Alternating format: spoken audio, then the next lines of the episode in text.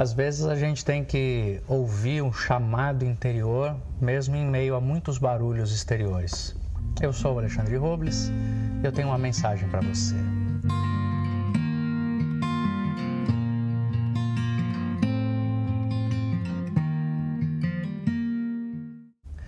Quero começar a contar a história para você de Abraão, um dos homens mais importantes da antiguidade, ah, de quem vem as maiores religiões monoteístas do mundo, as três maiores.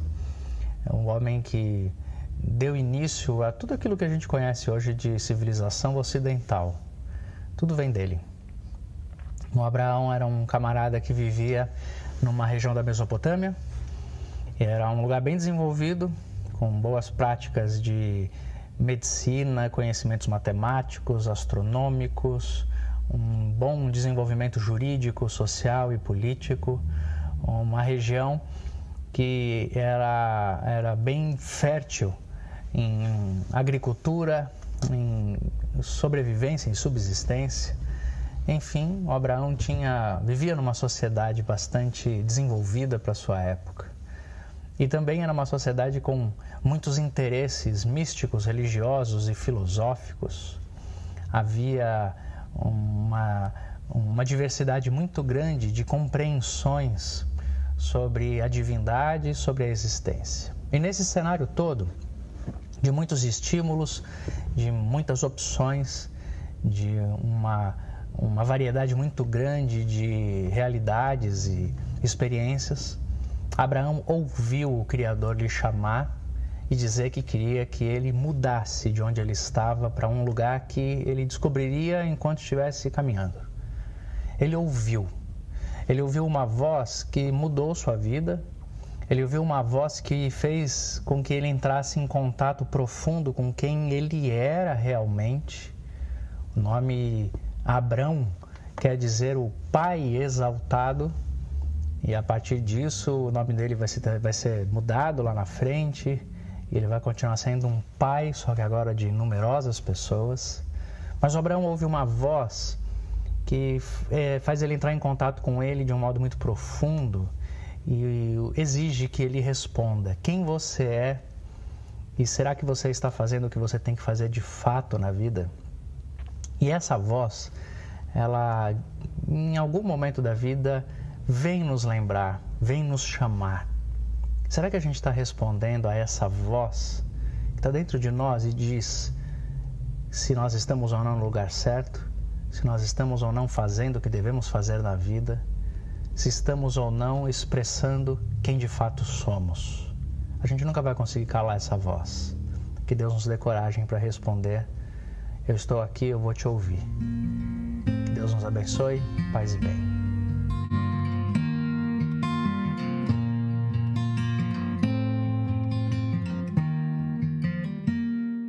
Deus nos convida a confiarmos nele.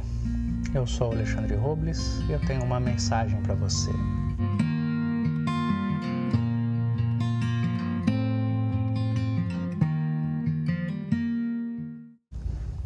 Imagine você que Abraão tem uma estrutura de vida bem definida, vive numa casa é, abastada, ele é filho de um homem com posses, ele vai ser o sucessor e o herdeiro dessa, dessa herança toda, dessa realidade toda. É um homem de respeito, vive numa cidade boa e desenvolvida, então ele ouve uma voz. O Criador fala para ele: sai da sua casa, do meio da sua parentela e vai para um lugar que eu lhe mostrarei. O convite de Deus é um convite, é um desafio imenso é um desafio a que Abraão abandone toda a segurança que ele tem. Você deposita sua segurança e sua confiança na sua família, no seu nome, na sua estrutura histórica, e isso é uma bênção. A gente gostaria de poder ter a mesma segurança de vida que o Abraão dispunha. Mas Deus fala: abandona tudo isso e segue para uma região, para uma direção que eu ainda vou mostrar para você. É um convite para a gente confiar completamente nele e não é, nas estruturas e nas seguranças que a gente acha que tem, e também não na nossa capacidade de prever e antever os riscos e as dificuldades do futuro. Não é vá porque você já sabe para onde você vai, eu quero te mostrar o mapa, quero te contar todas as coisas que vêm pela frente, e então você vai ter segurança para seguir a vida. A vida não nos dá mapas, Deus não nos dá mapas, Ele só diz: viva e confie em mim. Você vai sair da sua, do seu ambiente de segurança e vai para uma região, vai para uma vida que você não sabe qual é. Portanto, você só vai poder confiar em mim. O chamado de Deus para a nossa vida, na nossa relação com Ele, é esse. A gente teima em tentar se agarrar àquilo que a gente acha que nos dá segurança: dinheiro, família, cidade. A gente teima em acreditar que só pode dar um passo na direção do futuro quando tiver todas as garantias. E Deus insiste em nos convidar a confiarmos nele mais do que tudo. Que a gente tenha a plena confiança de que ele é a nossa base, a nossa sustentação. E aí a gente pode abrir mão das realidades que nos aprisionam muitas vezes porque a gente tem medo de perder a segurança que elas trazem. E a gente pode seguir em frente vivendo em fé, sabendo que a cada dia Deus vai mostrar o caminho. Esse é o chamado de Abraão e é o nosso chamado também. Paz e bem.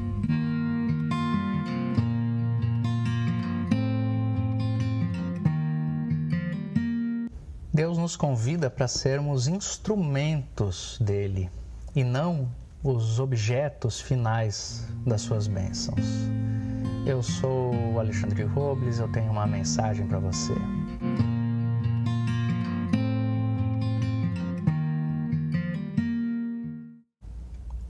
Quando Deus chama Abraão para viver a missão que ele tinha, ele diz: Seja você uma bênção, e a partir de você eu vou abençoar todas as famílias da terra.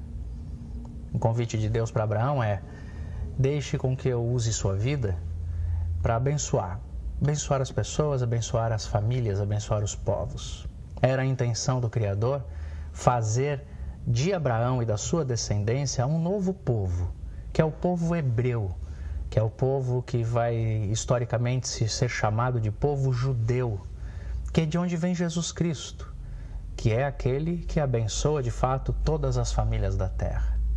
É de um descendente de Abraão que o Criador revelou para a história humana e revelou-se na história humana através de Jesus o seu plano e a sua redenção.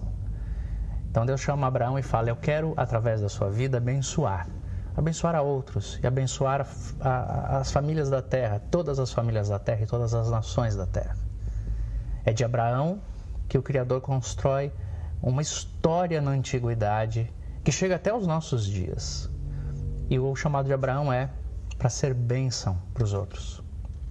É natural que a gente busque a Deus querendo receber as bênçãos dele. É humano, é natural que isso aconteça. Mas saiba que mais importante do que isso é Deus nos chamar para a gente abençoar as pessoas. Seja você uma bênção. Seja você uma bênção hoje na vida de alguém. Seja você para alguém aquilo que inclusive você espera da vida. Seja o que você tanto deseja ver no mundo. Seja aquilo que você tanto precisa receber. Faça aos outros abençoe, seja uma bênção.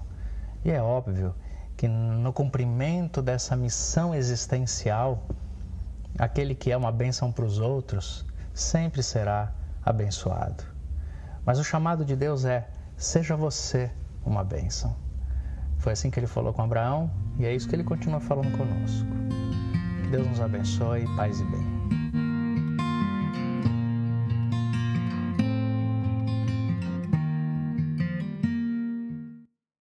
Tão marcantes na vida que é como se a gente fosse visitado por Deus. Eu sou o Alexandre Robles e eu tenho uma mensagem para você.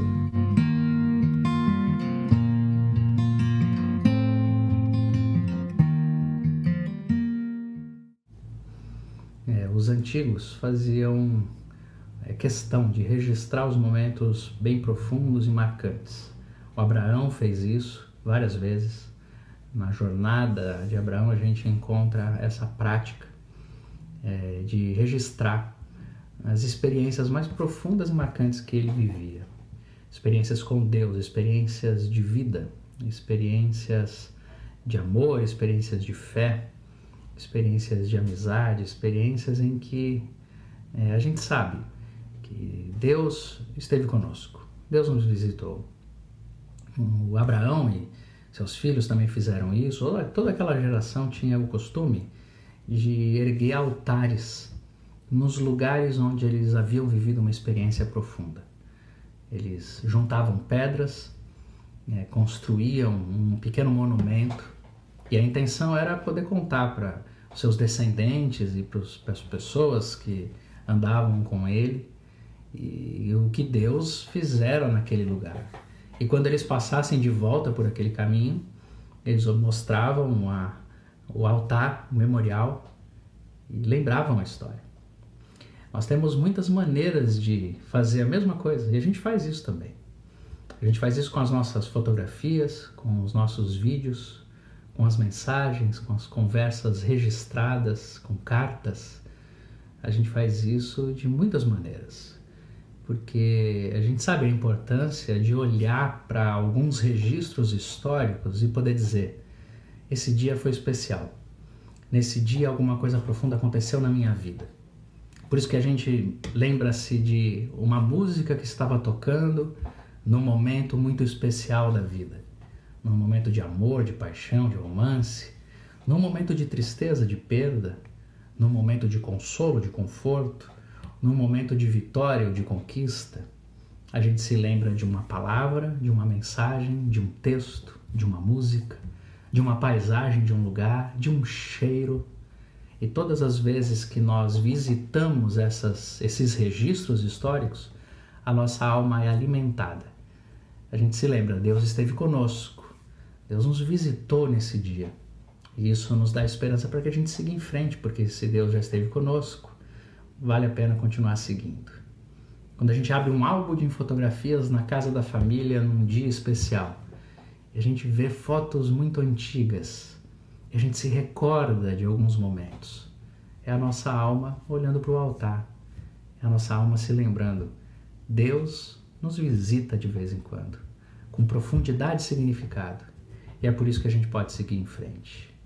Que Deus nos abençoe com muitos altares na alma. Paz e bem.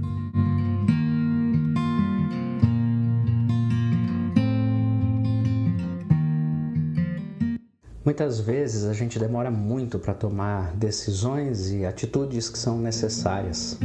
Eu sou Alexandre Robles, eu tenho uma mensagem para você.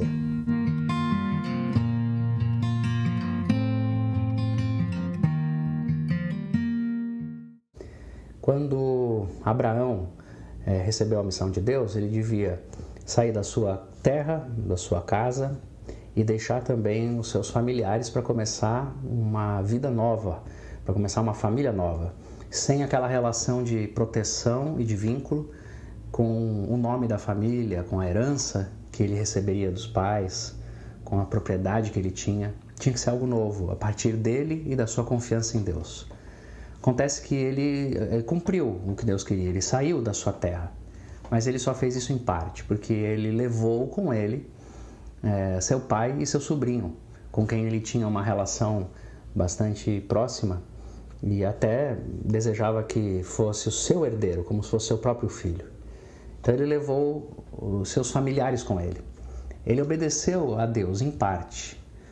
Parte ele ainda manteve com ele ele ainda não conseguiu entregar tudo. Nós somos assim também na vida. A gente tem é, relações de fé, de confiança na vida, em Deus, mas sempre em parte. Muitas vezes a gente não consegue entregar tudo. Muitas vezes a gente não consegue se desfazer de todos os pesos. É por isso que nossas experiências são também em parte. A gente é curado mais ou menos, a gente revive a experiência do perdão mais ou menos a gente recebe as novidades da existência só mais ou menos. Porque a gente sai de relacionamentos que devia sair, relacionamentos ruins, abusivos, ou relacionamentos insatisfatórios, mas a gente mantém, mantém-se preso a esses relacionamentos e aí não consegue viver o novo relacionamento. A gente perdoa os pais, perdoa o passado, perdoa a história, mas ainda mantém algumas raivas, algumas indignações, algumas necessidades de reparação, de vingança, e por isso a gente não consegue viver o novo completamente. A gente obedece a Deus, mas naquilo que é mais fácil. Porque há coisas que a gente ainda mantém, comportamentos, vícios, predisposições, que a gente trata com afetividade, como se fossem este, é, é, vícios e pecados de estimação. Por isso que a gente não vive plenamente a vida que Deus tem, o futuro, o bem, porque é só em parte, a gente vive em parte. Quanto mais próximo a gente estiver de entregar tudo plenamente, mais próximo também estará de uma vida plena, de uma vida de Deus plena em nós. Que Deus nos ajude assim, paz e bem.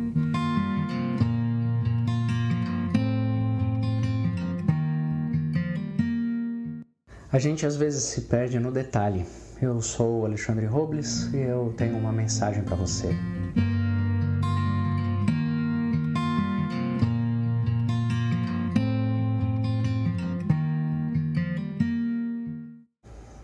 Abraão foi para o Egito. Ele era, um, era o chefe de uma pequena comunidade nômade no deserto. Tinha saído da casa dos seus pais com poucos servos e animais e, e pequenas posses, sua esposa. E ele foi ao Egito, que era muito comum de se fazer, de povos nômades e viajantes irem a algumas civilizações, alguns povos um pouco mais estruturados para comercializar é, culturalmente, para fazer comércio de produtos, para se relacionar e estabelecer relações diplomáticas que fossem seguras para todas as partes.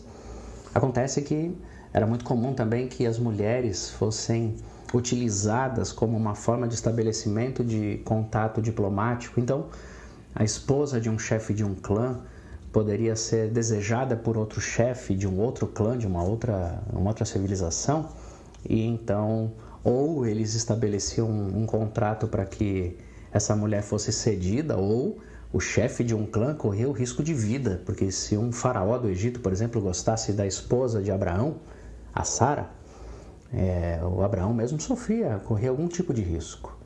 Sara era muito bonita, então Abraão resolveu contar uma história para o faraó. Disse que aquela mulher não era sua esposa, mas era sua irmã. O que era uma meia verdade, uma meia mentira, porque Sara era prima de Abraão.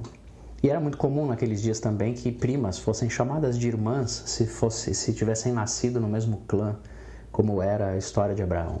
Então, ao dizer para o faraó que ela era sua irmã e não sua esposa, ele estava falando uma meia verdade, uma meia mentira. Acontece que isso arrumou uma confusão diplomática grave, porque Abraão resolveu, é, faraó do Egito resolveu se deitar com Sara, não sabendo que ela era esposa de Abraão e também não sabendo que sobre ela havia uma promessa de que ela ia ser a mãe de uma grande nação de Deus, uma nova nação. Teve um problema grave, porque o faraó foi advertido por anjos e ele ficou estarrecido com aquilo porque Abraão tinha mentido para ele. Por medo de perder a própria vida e por não confiar em Deus plenamente, Abraão resolveu contar uma meia verdade, uma meia mentira, seja lá como a gente encare essa história. O fato é que um detalhe pode estragar uma história inteira de vida, pode corromper e prejudicar uma vida inteira. E a gente tem que tomar muito cuidado com isso, para que a gente não tem a, a vontade de viver a verdade da vida é, maculada, misturada por pequenas mentiras que a gente administra muitas vezes e que elas têm o poder de destruir toda uma história. Que a gente preste muita atenção nisso. Deus nos abençoe, paz e bem.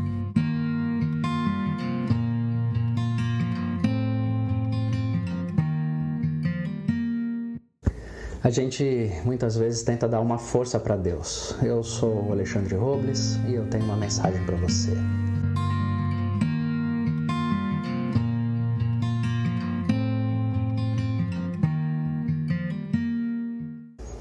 Como a gente já viu na história, o Abraão resolveu levar consigo seu sobrinho quando saiu da casa dos seus pais. O Ló, é, sobrinho de Abraão, era como se fosse um filho para Abraão, provavelmente. Como se Abraão tivesse consciente da seguinte situação: eu não posso ter filhos, eu e minha esposa não podemos ter filhos. Então eu vou adotar um filho e ele vai ser meu herdeiro porque um dia vou herdar do meu pai todas, todo esse clã, todas essas terras, toda essa, toda essa propriedade, essas pessoas, e um dia eu quero deixar para alguém, então eu vou escolher dentre os filhos dos meus irmãos alguém que seja o meu herdeiro. E o Ló se tornou então um sobrinho especial de Abraão. Tão especial que quando Abraão resolveu aceitar a, a, o desafio de Deus com a promessa de que ele teria um filho, ele resolveu levá-la junto consigo Ló. Por que, que ele levou Ló? Ele levou porque ele acreditava que talvez Deus tivesse falado para ele que ele ia ter um filho, mas ele não acreditava que sua mulher, já idosa, a Sara, estéril a vida inteira, poderia dar à luz um filho depois de velha, de idosa. Ele não acreditava nisso.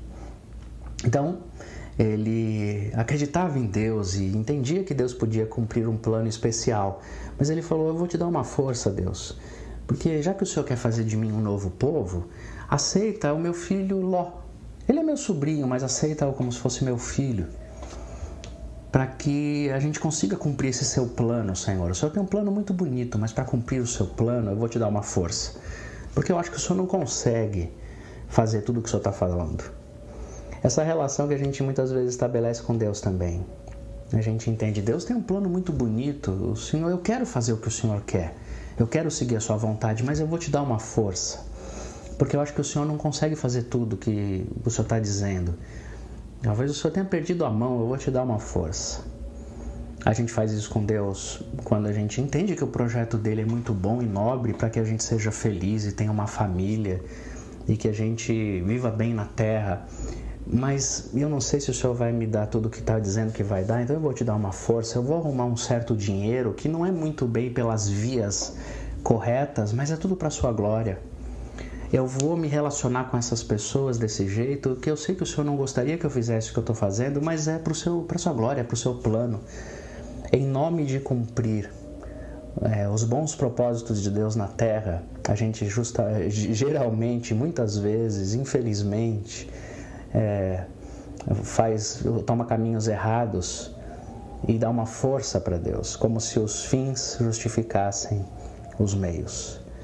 E o Abraão vai aprender uma lição muito grande ainda pela frente. Ele tinha que se despedir do seu sobrinho, porque não era através desse filho que ele havia é, dado para Deus é que Deus cumpriria o seu propósito. Só quando ele se despediu do seu sobrinho é que ele estava se abrindo para de fato o que Deus ia fazer na vida dele. Que Deus nos abençoe, paz e bem.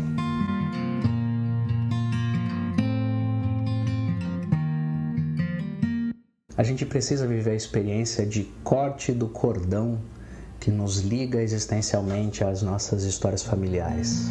Eu sou Alexandre Robles, eu tenho uma mensagem para você.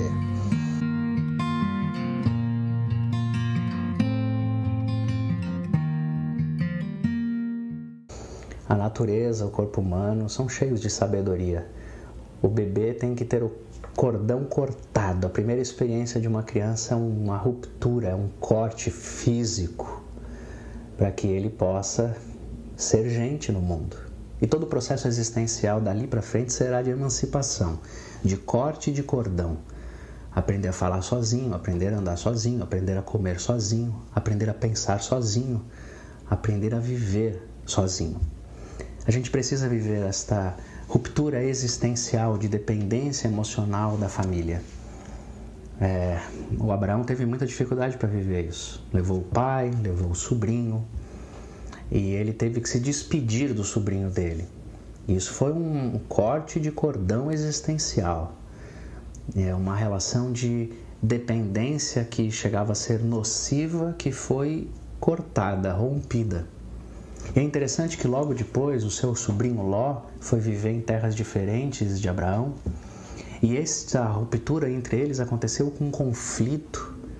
Muitas vezes são os conflitos que são usados para que a gente se desligue é, de modo dependente emocional das pessoas com um vínculo adoecido e nocivo. São os conflitos que fazem isso. Eles entraram em conflitos, o Ló foi para um lado, ele para o outro. Depois de um tempo, o Ló estando numa região de Sodoma e Gomorra, é uma história que vai aparecendo, uma, cidades que vão aparecer na nossa história aqui ainda. É, houve grande guerra naquela região e grandes problemas, e o Ló começou a passar perigo.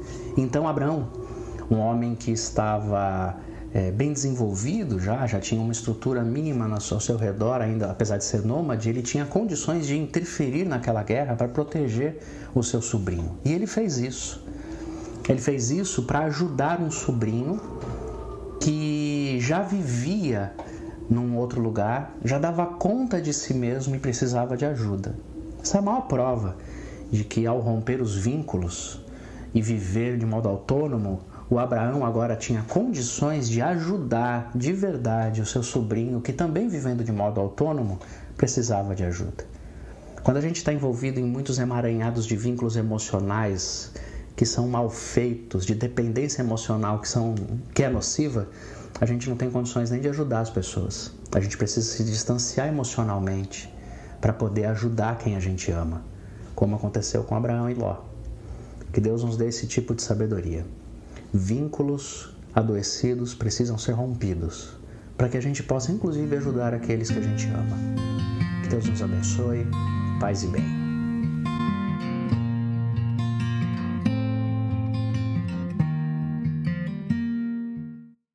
Existem pessoas que estão na Terra, mas que elas nos ajudam a olhar para os céus. Eu sou o Alexandre Robles e eu tenho uma mensagem para você.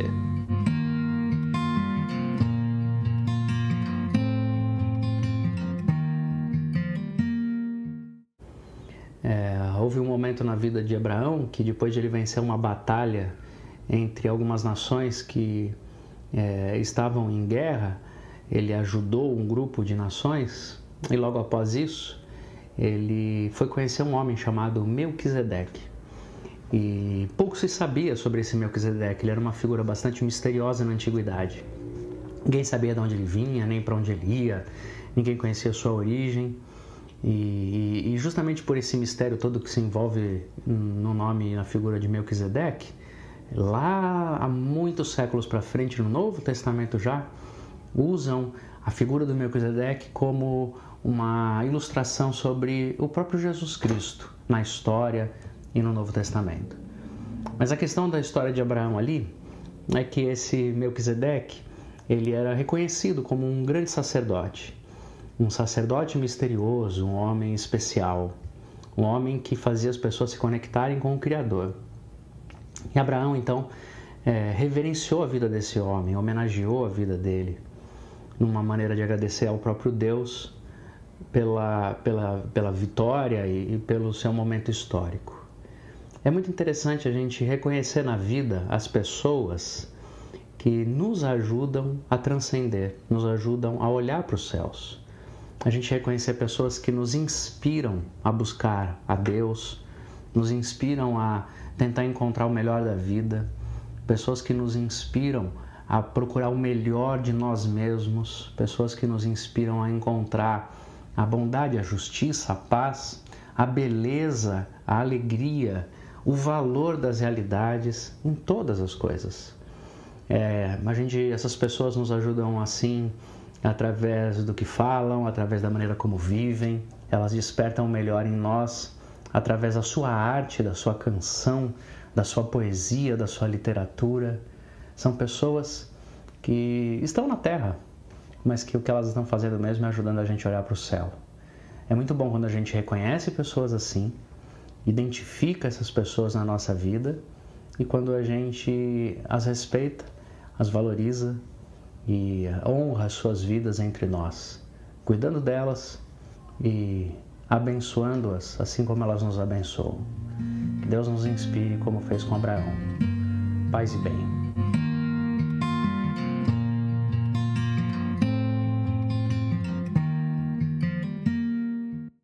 O contrário da fé não é a dúvida, mas o medo. Eu sou o Alexandre Robles e eu tenho uma mensagem para você.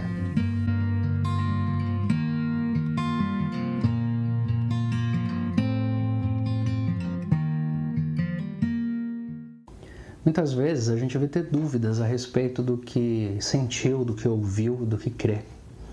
Será que eu entendi direito aquilo que Deus queria que eu vivesse? Será que eu estou entendendo agora para onde eu tenho que ir? A gente tem muitas dúvidas sobre tudo. É, e isso é normal, isso é comum.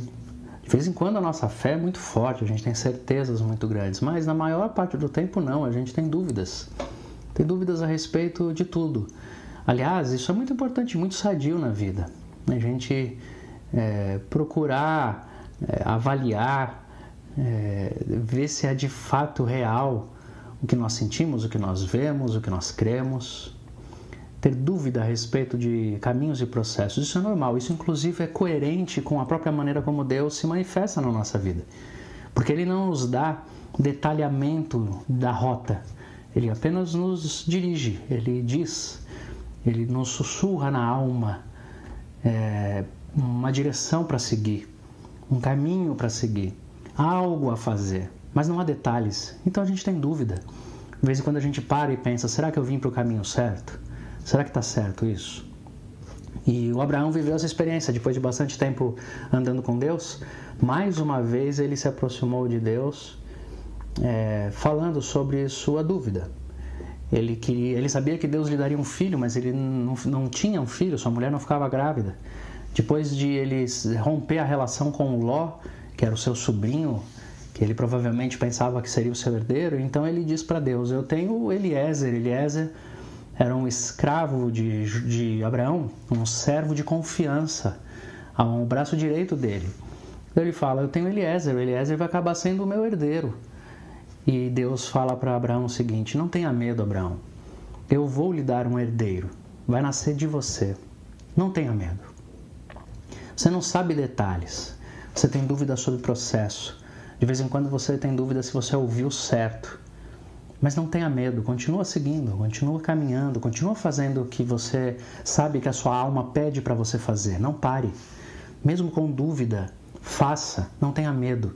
Não tenha medo de dar um passo e depois ter que recuar e pegar outro caminho. Não tenha medo. Quantas vezes você cometer equívocos por não ter certeza do que fazer, todas essas vezes serão perdoadas. O que a vida nunca nos perdoará é o que deixamos de fazer por medo. Medo de errar, medo de arriscar, medo de ter que fazer de novo. Não tenha medo. Foi o que Deus disse a Abraão. Não tenha medo. Faz de novo, recomeça. Não tenha medo. Viva.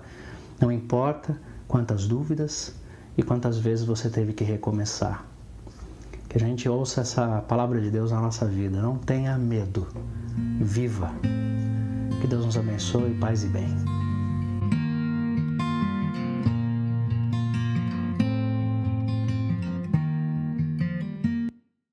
Se a gente consegue enxergar Deus no passado, então a gente consegue acreditar que Ele estará de novo no futuro. Eu sou Alexandre Robles, eu tenho uma mensagem para você.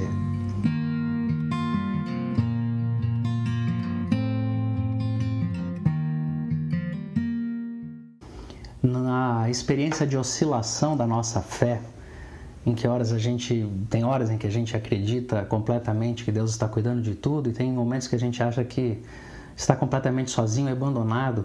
Essas oscilações que são tão normais na vida, elas podem ser bastante bem tratadas com a nossa memória, com a nossa lembrança daquilo que Deus já fez.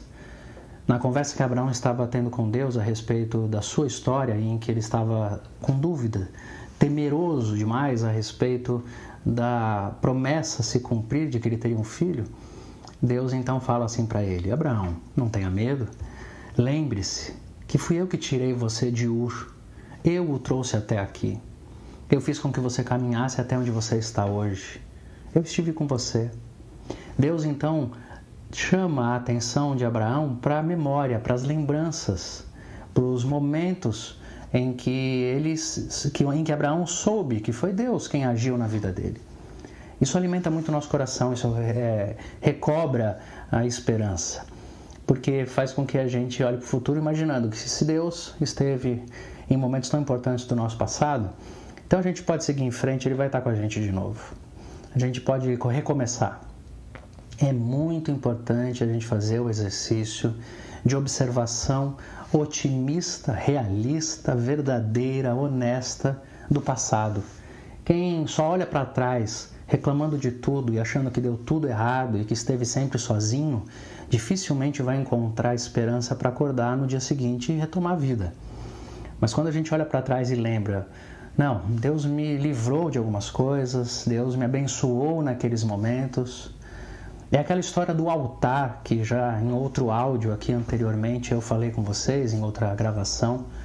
São altares que a gente levanta na vida para se lembrar. Eu vivi com Deus, eu vi Deus agindo. E aquela experiência vai devolver para o meu coração a esperança de que Ele vai fazer alguma coisa no futuro também. No final das contas, é assim que a gente alimenta a fé. É com boa lembrança daquilo que Deus já fez. Ele vai continuar fazendo, Ele vai continuar cuidando. Que Deus nos abençoe, paz e bem.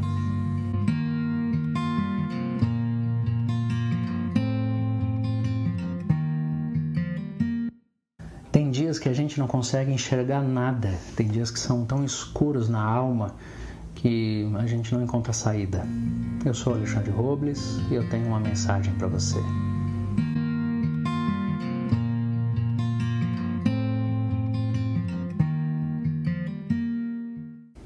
Esses dias tão tenebrosos, tão escuros na alma, também são vencidos e são é, é, suportados somente pela fé. Quando Abraão estava conversando com Deus e Deus lhe propôs um ritual que era muito comum naqueles dias, os homens, quando faziam pactos entre si, faziam um sacrifício de animais, eles cortavam os animais ao meio, colocavam duas, dois montes desses animais cortados e esses homens transitavam, passeavam entre esses animais. Abraão fez esse sacrifício e cortou animais grandes. Agora havia também ali algumas aves de rapina e essas aves de rapina vinham e pousavam tentando se alimentar daquela carne e Abraão enxotava essas aves. Isso o cansou tanto naquele momento que ele dormiu profundamente e sonhou. E sonhou que ele tinha que vencer aquela experiência contra aquelas aves de rapina e a sua alma foi tomada por um, um medo, uma angústia muito profundos, uma escuridão, uma densa escuridão. E essa experiência que o Abraão viveu ali, muito concreta com Deus, ela é uma grande metáfora da nossa experiência de fé e de vida. Tem momentos em que a nossa vida, a nossa experiência, ela é semelhante a essa luta como se aves de rapina tentassem comer a, a nossa fé moribunda, aquele pouquinho de fé que ainda nos resta, como se fossem urubus esperando o animal morrer completamente para ele se alimentar daquela carne. E a gente tem que enxotar essas, essa, essas ladras de fé, essas rapinas que tentam se alimentar da nossa alma. Tem dias que parece que a luta é essa, para não perder a fé. Que a gente está numa luta muito grande para continuar acreditando que existe o bem, que existe alguma coisa boa a ser feita. Essa experiência é dura. Essa experiência vai fazer parte da nossa vida muitas vezes. E a gente vai se sentir completamente esgotado. E a mensagem de Deus para Abraão naquele dia é que a vida é assim mesmo. Haverá dias em que a gente vai terminar o dia esgotado tendo passado o dia inteiro enxotando as aves de rapina das nossas emoções, as angústias, as confusões, as relações, os contatos, as interações que tentaram destruir a nossa alma, a nossa fé, se alimentar das nossas emoções. E a gente vai chegar no final do dia quase esgotado dizendo: Eu venci mais um dia. Que Deus me dê fé para seguir em frente até que passe esse momento tenebroso da minha vida. Isso faz parte, Deus sabe disso. Ele quis lembrar Abraão disso e quis dizer para Abraão: Eu sei que isso existe. Eu vou estar aqui enquanto você passar por isso. Que Deus nos dê coragem, paz e bem.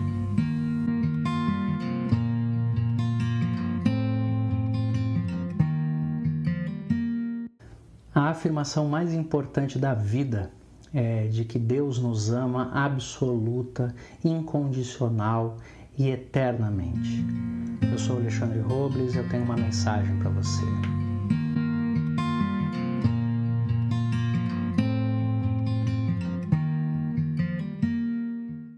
Essa é a afirmação mais importante da existência. O amor de Deus é eterno e é incondicional. Nada do que fazemos aumenta ou diminui esse amor por nós. Sua graça é absoluta, está baseada completamente na sua vontade, no seu desejo.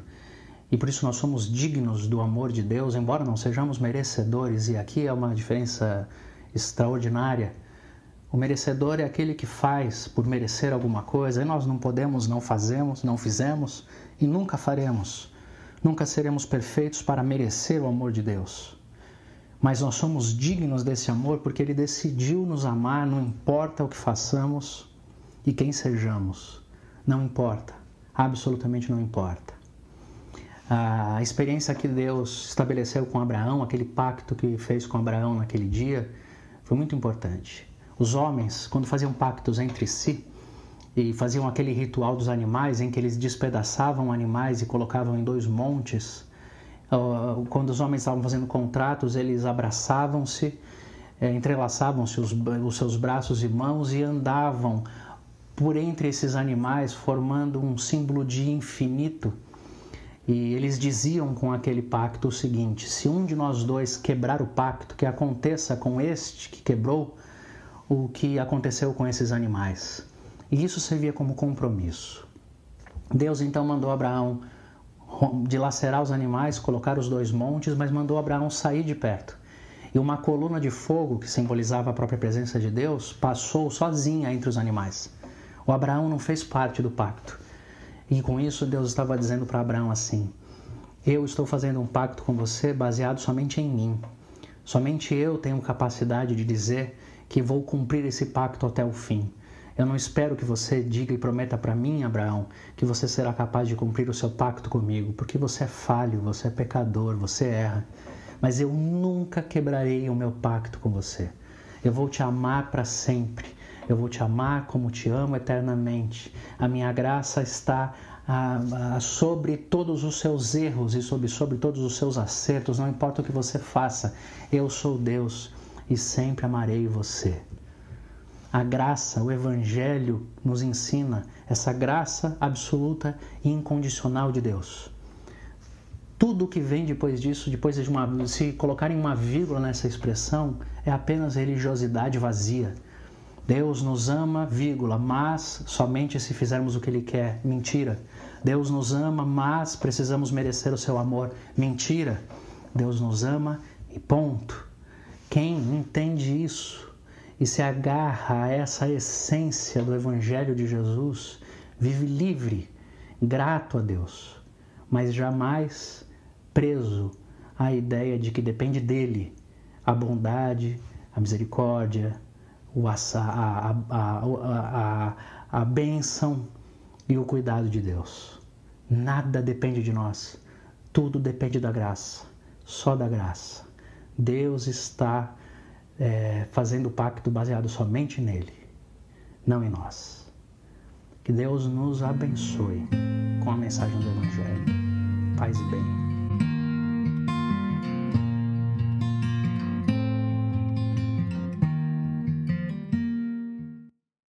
A gente precisa se lembrar que a vida não se resume somente aos nossos dias. Eu sou Alexandre Robles e eu tenho uma mensagem para você.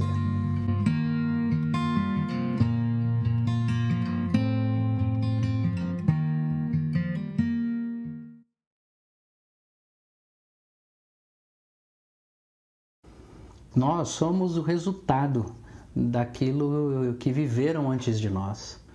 Eles viveram, sonharam, idealizaram, acertaram, erraram, construíram, destruíram e nós chegamos nessa história. O mundo não começou quando nós nascemos.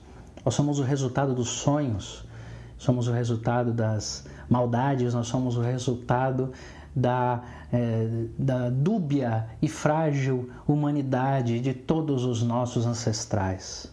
E nós somos também semente. Tudo que nós estamos vivendo não se encerra. A nossa vida vai se tornar semente para o futuro. Os nossos filhos e os filhos dos nossos filhos viverão com base naquilo que nós tivermos deixado para eles. Nós somos semente, nós somos legado para o futuro. Quando Deus conversava com Abraão, naquele momento especial em que Abraão mais uma vez vivia sua crise de fé, no final das contas Deus revelou para ele assim: Abraão, é no meu amor que você tem que acreditar. O meu amor é incondicional, o meu pacto com você é baseado somente em mim. E no meu pacto com você, Abraão, eu já decidi que eu vou fazer de você uma grande nação. Dos seus descendentes eu vou abençoar família, as famílias inteiras e da terra toda, de todas as nações. É, e nesse processo, Abraão, vai acontecer muita coisa, os seus descendentes vão sofrer. Inclusive, vai acontecer um, um período longo de 400 anos em que os seus descendentes vão sofrer bastante na terra dos estrangeiros, na terra dos egípcios. E depois disso, é que uma nação será muito forte construída no meio desses povos todos. Deus revela para Abraão assim: Abraão, tudo o que eu tenho para você não se encerra em você. Você nem vai ver muita coisa que eu vou fazer. Você não vai saber de tudo aquilo que eu vou realizar através da sua vida. Você vai ser semente, Abraão. É, tem muita coisa que Deus está fazendo na nossa vida que não é para gente tem muita coisa que Deus prometeu que vai acontecer na nossa história que nós não vamos ver. Tem muita coisa que vai acontecer na história da nossa família que nós não vamos perceber. Vai fazer bem para os nossos filhos, vai fazer bem para os filhos dos nossos filhos.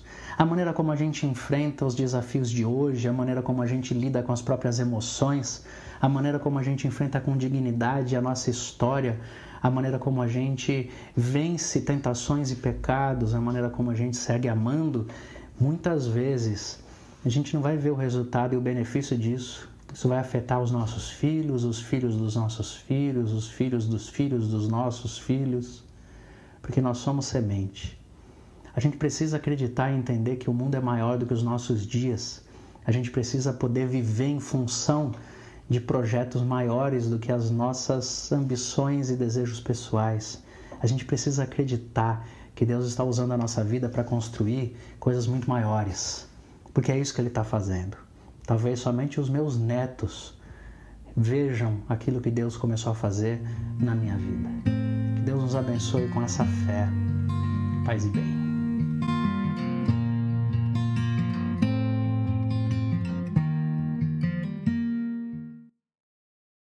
Os fins não justificam os meios e nós não podemos fazer em nome de Deus o que Deus não faria. Eu sou o Alexandre Robles e eu tenho uma mensagem para você.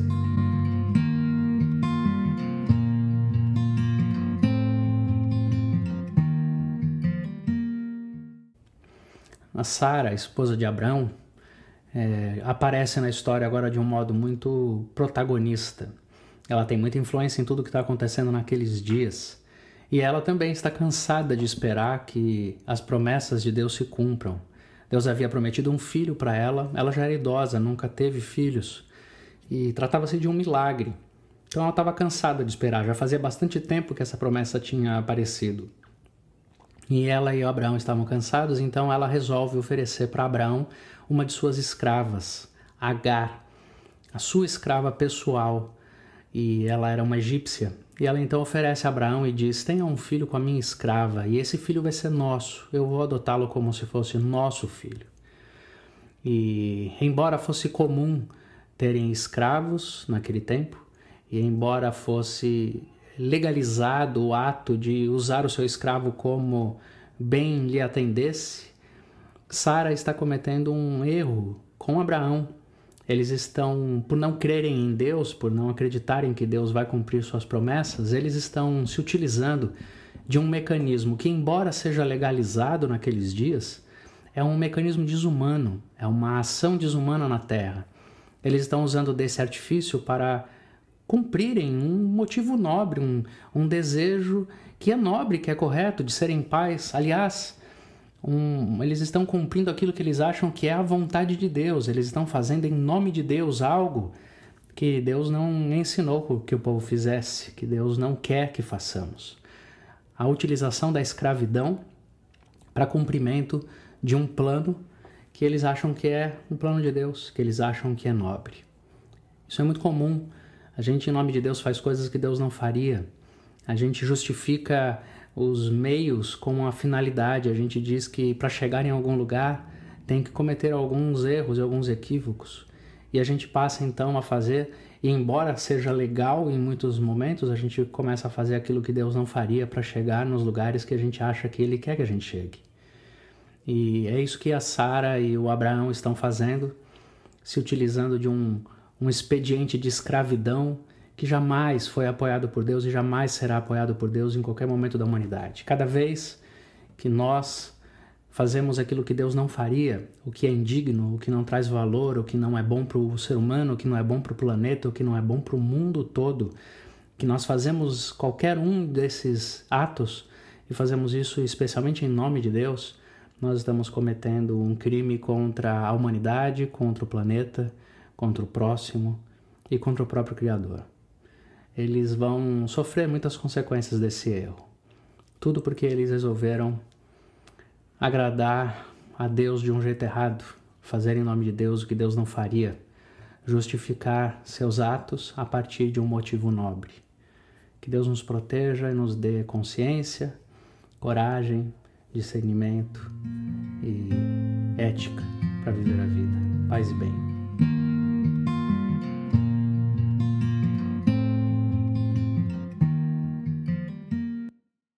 A gente quase sempre acaba se envolvendo emocionalmente com as pessoas e com as situações das quais se aproxima. Eu sou o Alexandre Robles e eu tenho uma mensagem para você.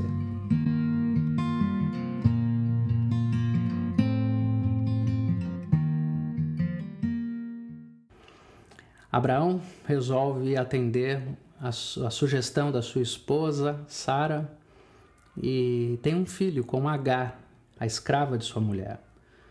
Acontece que logo que Agar engravida, ela passa a olhar com desprezo para Sara, sua senhora. Elas estão vivendo um momento de rivalidade profundo pela atenção de Abraão, pelo lugar de privilegiada e de mulher bem vista por Abraão. E isso vai causar grandes transtornos para a vida dos três. É, imagino que no acordo, porque era muito comum se acontecer, Sara tinha dito a Abraão e, e deixado bem claro para H que se tratava apenas de uma relação de empréstimo do ventre, uma barriga de aluguel. H, você apenas vai dar à luz o filho que vai ser meu. Mas H é uma pessoa, é uma mulher. E quando ela vive este momento de é, entrega ao Abraão, o seu senhor, ela se vincula emocionalmente e Abraão provavelmente se vinculou emocionalmente a ela e isso irritou profundamente Sara. De tal maneira que Sara resolveu que ia expulsar é, H de sua presença assim que o filho nascesse. E tudo isso acontece porque não há proximidade que não gere, que não crie uma relação de vínculo emocional. Não existe isso de a gente dizer, não, eu vou apenas é, fazer algum trabalho com essa pessoa. Não, eu vou apenas me dedicar uma parte do meu tempo a esta situação. Não, eu vou apenas ver como é que é. Cada vez que a gente se aproxima de uma realidade, de uma causa, de uma pessoa, de uma circunstância, de uma situação, de um ambiente. Quanto mais a gente se aproxima, maior vínculo a gente estabelece.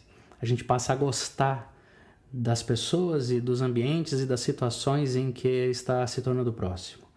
E aí, não adianta tentar sair como quem entrou. Já não dá mais. A gente estabeleceu vínculo, a gente se relacionou emocionalmente, a gente passa a gostar daquilo que não deveria gostar, a gente passa a gostar de quem não deveria gostar. A gente estabelece vínculos assim. Quanto maior a proximidade, maior a intimidade e também maior será o vínculo emocional que a gente vai estabelecer. Que Deus nos ajude a entender que não há isenções no mundo, a gente sempre se vincula. Portanto, que Ele nos ensine a nos relacionarmos e a nos vincularmos ao que realmente é importante e é necessário. Que Deus nos abençoe, paz e bem.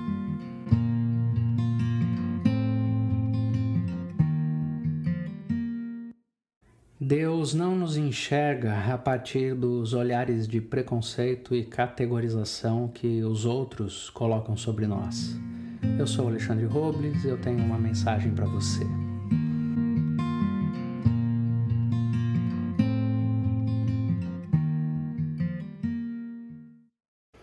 Agar, uma escrava egípcia que, tendo engravidado de Abraão, causou um grande problema emocional nesse núcleo familiar. A Sara começou a tratar mal a Agar, a perseguir a Agar. Abraão, não querendo se envolver, inclusive, nestas questões, disse para Sara tratar Agar como bem entendesse. Agar, vendo que estava sendo maltratada, que corria riscos, e sabendo que assim que nascesse o filho ela seria muito maltratada, resolveu fugir. Fugiu dali e se escondeu, ah, até que em dado momento da sua fuga ela recebeu uma visita de Deus e o Senhor Criador falou para Agar que ela podia voltar para casa, ela podia voltar para aquela família, porque ele a protegeria porque ele daria a, a um filho a ela, e ele se chamaria Ismael, que quer dizer Deus me ouve.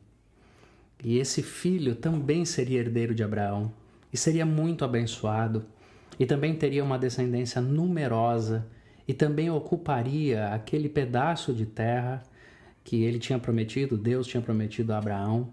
Portanto, aquele menino era um herdeiro legítimo de Abraão e a Agar seria protegida por causa disso. É tão interessante que quando Agar se viu numa situação de vulnerabilidade completa, porque ela era apenas uma escrava que tinha incomodado sua senhora e sua senhora inclusive podia dispor de sua vida, podia mandar matá-la. Ela não tinha valor algum a não ser apenas dar à luz aquele menino. Ela então fugiu dali, porque ela se observou a partir do olhar daqueles que a cercavam. Ela não tinha valor para Abraão, ela não tinha valor para Sara, ela era uma escrava. Uma escrava que era mal olhada e mal observada por todos e que, inclusive, na história das religiões monoteístas que nascem de Abraão, ela é pouco considerada. Mas lá no Novo Testamento, os apóstolos falam de Agar. E, e a história de Agar é contada até hoje. E o filho de Agar vai ser extremamente importante para a história da humanidade, os seus descendentes também. Então, Deus olha para Agar de um jeito diferente. E é a partir desse olhar que Agar, uma escrava, ressignifica a sua história. A gente precisa aprender a não dar tanta atenção para os olhares que as pessoas têm sobre nós com seus preconceitos, suas categorizações. A gente precisa entender que nós somos filhos de Deus amados por Deus e que Ele nos olha de um jeito muito mais profundo do que essas rasas, é, esses rasos preconceitos e, e capacidades que as pessoas têm de nos diminuir e nos desprezar. Deus nos vê como a filhos e Ele nos protege e nos abençoa desse jeito. Que a gente se veja como Deus nos vê. Paz e bem.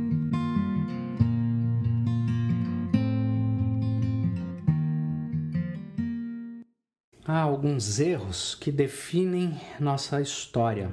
Eu sou Alexandre Robles e eu tenho uma mensagem para você.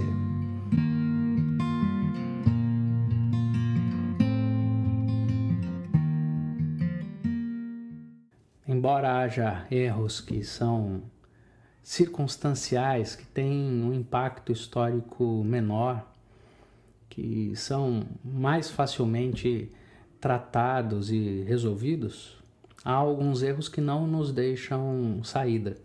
Há alguns erros que marcam para sempre a nossa história e que determinam, definem o nosso destino, o nosso futuro. Abraão, por sugestão de Sara, obedecendo sua esposa, resolve ter um filho com a escrava Agar. E talvez ele não tivesse a profundidade, a noção profunda do que viria pela frente.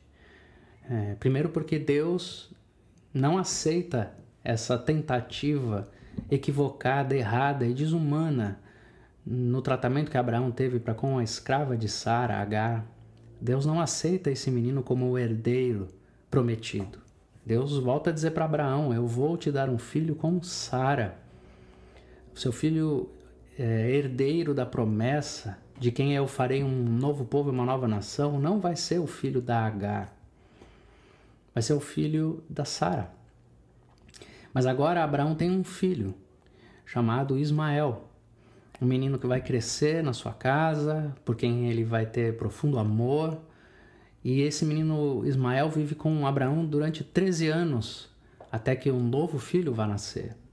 E nesse tempo, é, ele é o filho querido de Abraão. Só que chega um momento em que vai haver uma nova, um novo problema entre Sara e Agar e o próprio Ismael. Quando Sara engravida e ela percebe que o menino Ismael, por ter ciúmes, começa a tratá-la mal e, e com possibilidade de tratar mal o próprio filho Isaac, então eles mandam embora o menino Ismael.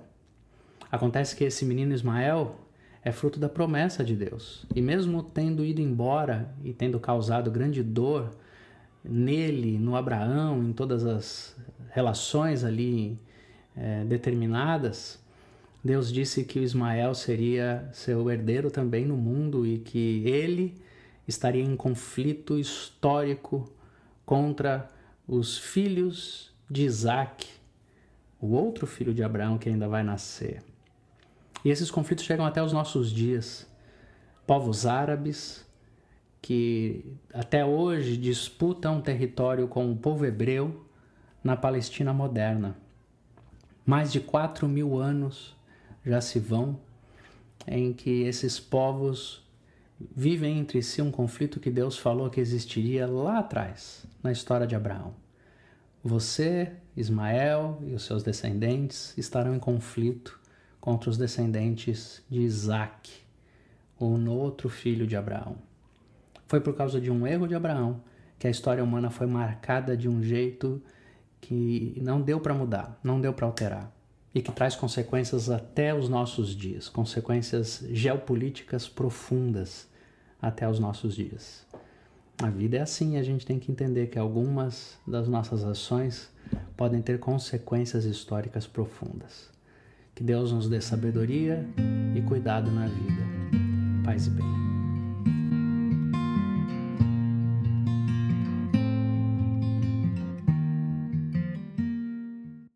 A gente precisa encontrar significados. Eu sou o Alexandre Robles. Eu tenho uma mensagem para você.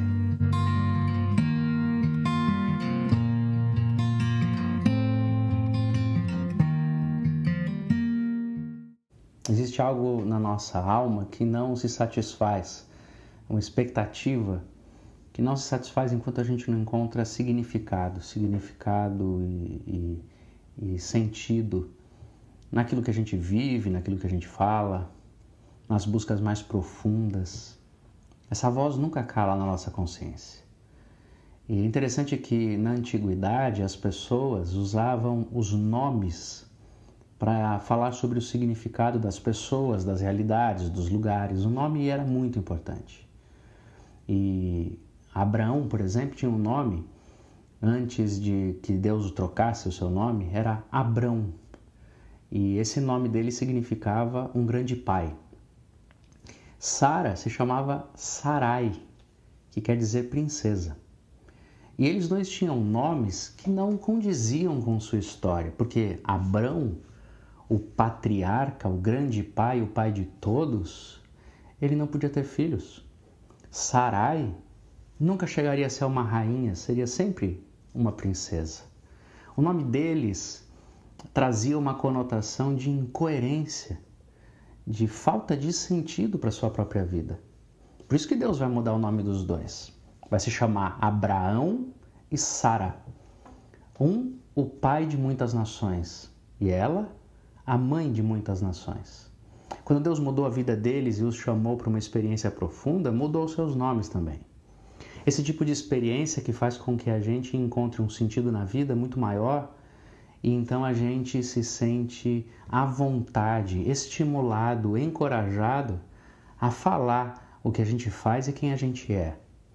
Essa experiência profunda de significado, que é diferente, por exemplo, de a gente trabalhar em alguma área, em algum lugar, em algum ambiente em que não tem nada a ver com a gente, não expressa quem a gente é, as pessoas perguntam o que a gente faz da vida e a gente não sabe dizer muito bem ou diz sem ser da alma, apenas cumprindo um protocolo, porque não tem significado. Quando as pessoas perguntam nossa religião e a gente fala qualquer coisa, porque na verdade essa religião é dos nossos pais, é da família, mas não é um encontro significativo nosso. É aquilo que, não encontrando sentido na nossa própria alma, a gente não tem muita coragem de dizer, porque se a gente disser, não tem a ver com a gente, não condiz, não é coerente. Deus nos abençoa com experiências profundas que nos mudam e então a gente encontra sentido e significado nas coisas que está fazendo e está vivendo é, é justo a gente pedir a Deus um sentido para a vida. E é necessário buscá-lo, porque a nossa consciência não nos dá descanso até que a gente encontre. Deus nos abençoe, paz e bem.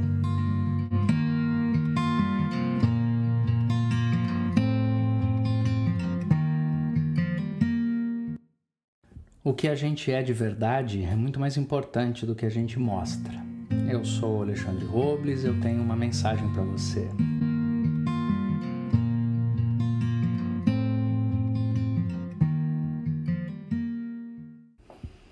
Abraão recebeu a ordem de Deus de fazer a circuncisão. Todos os homens nascidos em Israel deveriam ser circuncidados já ao nascer.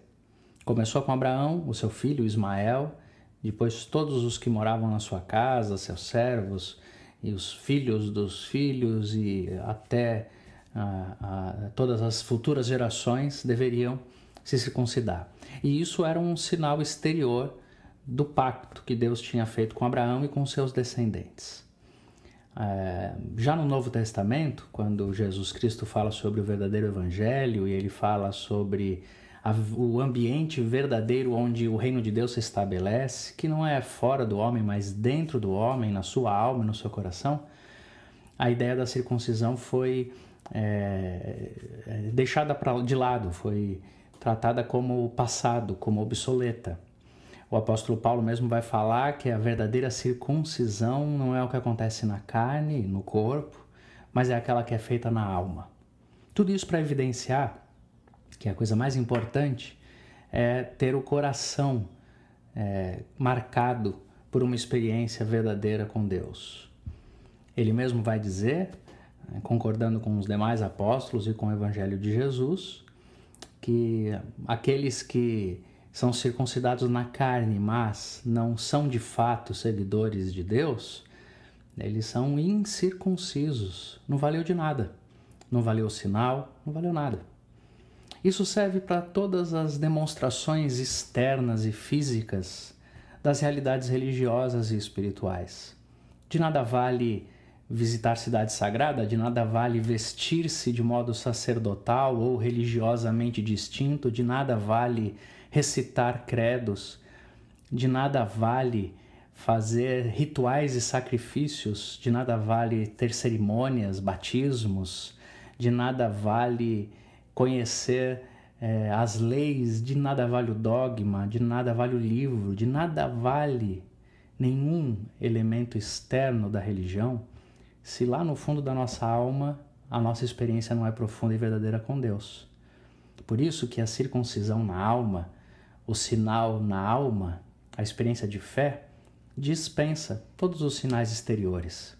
Eu não preciso de nenhum ritual, sacrifício, lugar sagrado, dia sagrado. Eu não preciso de nenhum elemento externo, de nenhuma cerimônia, de nenhum ritual.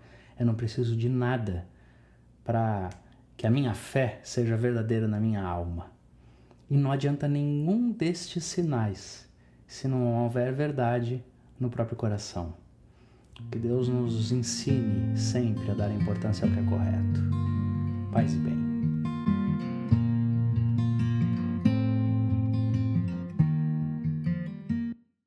Quando a gente se abre para um desconhecido e um diferente, a gente pode estar recebendo a visita de um anjo sem saber. Eu sou Alexandre Robles e eu tenho uma mensagem para você.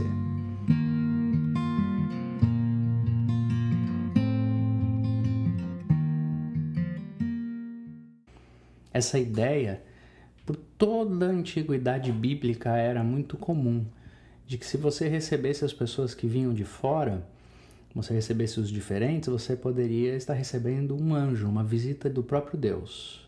Isso é, inclusive, é um, inclusive um conselho do Novo Testamento, no livro aos Hebreus, de que a gente deve praticar a hospitalidade. Mas se trata de receber aqueles que não são comuns, aqueles que não são nossos iguais, aqueles que nós não conhecemos. É, porque ao recebê-los, nós estamos fazendo um exercício de quebra de né, preconceitos, de quebra de paradigmas, de limites.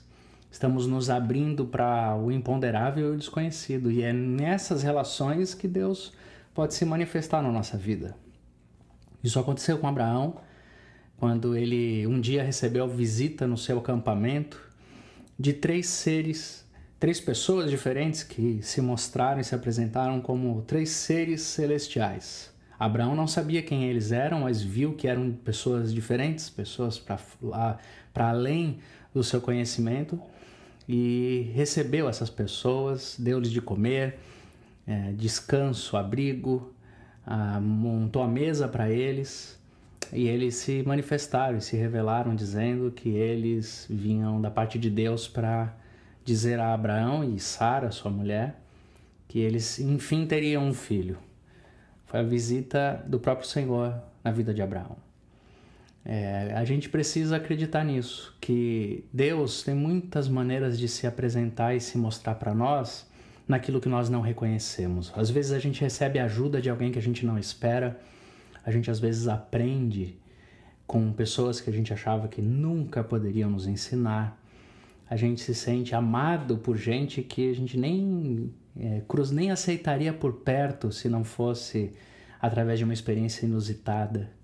Em épocas de tanta intolerância, de tanto preconceito, em épocas em que nós estamos cada vez mais fechados em nossas religiões, nacionalismo, em nossos pensamentos, aqueles que se abrirem para os diferentes, que receberem um estrangeiro na sua terra, aqueles que se abrirem para entender a sexualidade do outro sem preconceito, aqueles que se abrirem para o diferente e o estranho, correm um grande risco de serem visitados por Deus através da vida dessas pessoas. Porque era assim que acontecia e isso continua acontecendo. Deus nos visita através dos diferentes. Que a gente desenvolva a experiência da hospitalidade. Deus nos abençoe, paz e bem.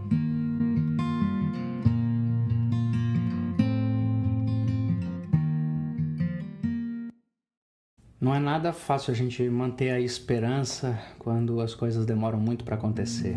Eu sou Alexandre Robles e eu tenho uma mensagem para você.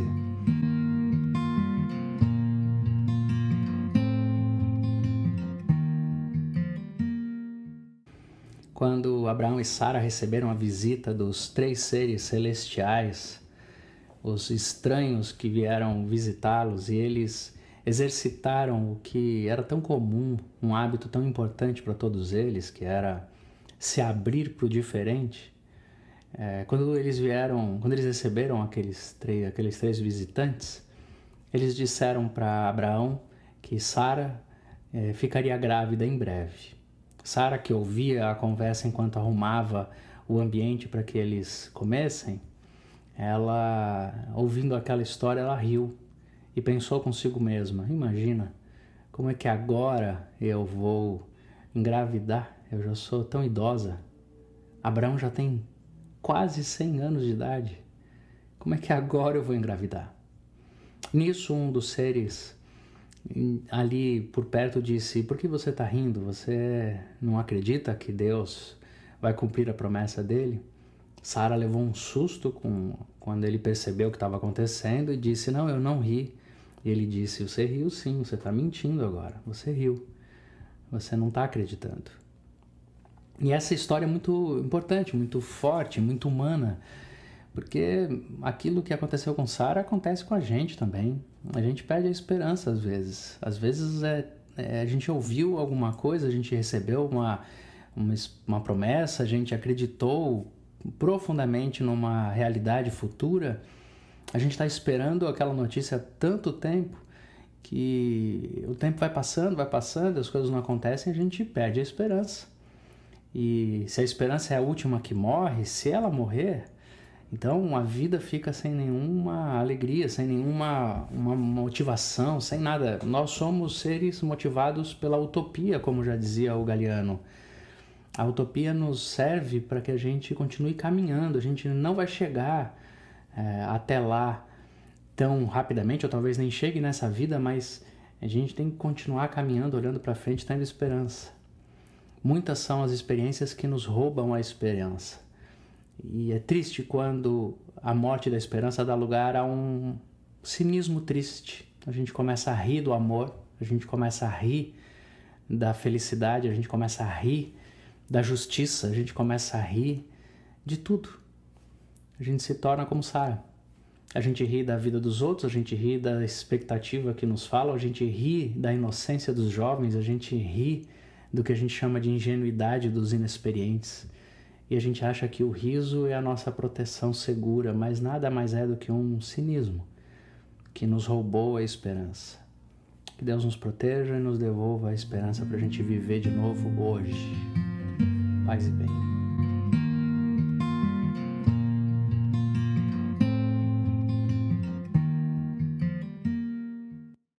A perversidade humana tem limites. Eu sou o Alexandre Robles, eu tenho uma mensagem para você.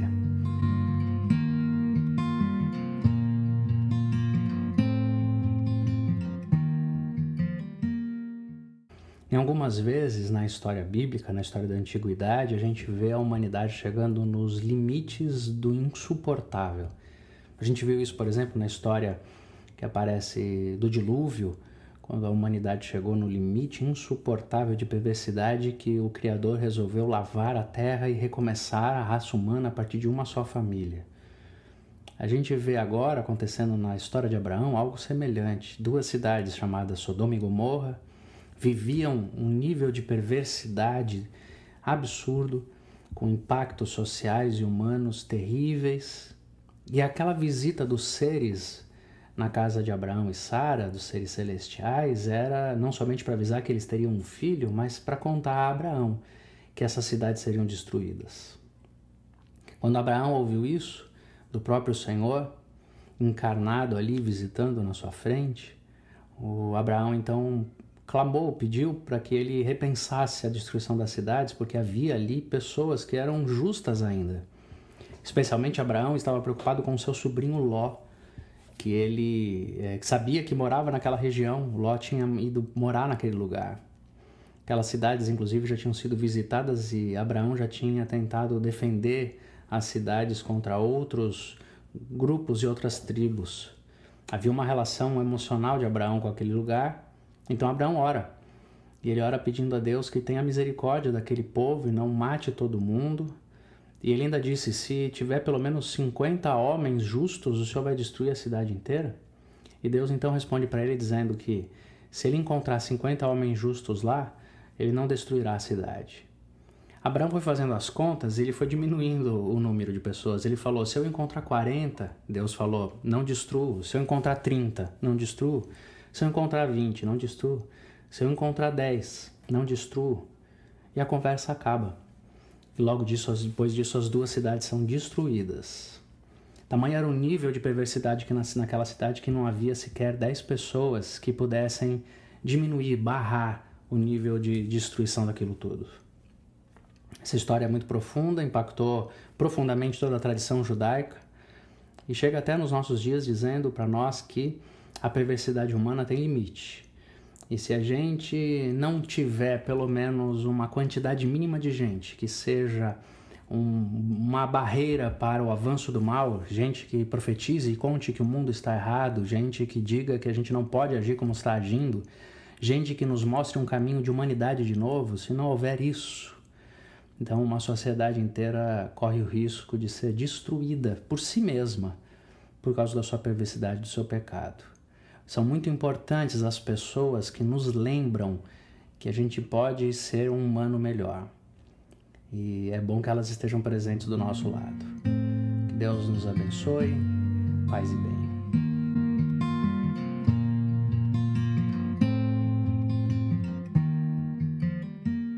Chega um momento tão radical na vida em que a gente precisa se afastar das pessoas que estão produzindo e promovendo o mal.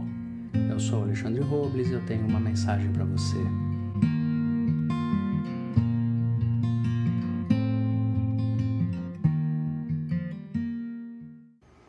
Os seres angelicais que visitaram Abraão e avisaram que estariam indo, a, indo em direção de Sodoma e Gomorra para destruir as cidades, eles chegando nas, naquela região, foram acolhidos por Ló, o sobrinho de Abraão. E o Ló, da mesma maneira que Abraão, também acreditando que deveria praticar a hospitalidade, os recebe em sua casa e os trata com toda a honra. Mas os moradores daquela cidade, tomados de maldade, de violência, quiseram abusar, estuprar aqueles seres. E então Ló os protege, tenta os proteger de todas as maneiras. Então eles viram para Ló e dizem assim: saiam dessa cidade agora, você e sua família. Pegue sua mulher, pegue suas filhas, pegue seus amigos, seus parentes, quem você tiver por aqui, e saia dessas cidades, porque nós vamos destruí-las. Ló pega sua família e vai embora dali, foge enquanto havia tempo. E no meio do caminho acontece uma história interessantíssima, cheia de profundidade e de lição para a nossa vida, é que a mulher de Ló volta o seu olhar para as duas cidades quando ela está se distanciando, numa, numa busca por um apego àquilo que ela estava deixando para trás, sua casa, sua história, suas coisas, seus bens, seus amigos.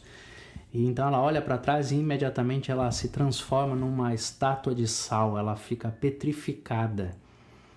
E enquanto as cidades estão sendo queimadas é, pela intervenção sobrenatural de Deus.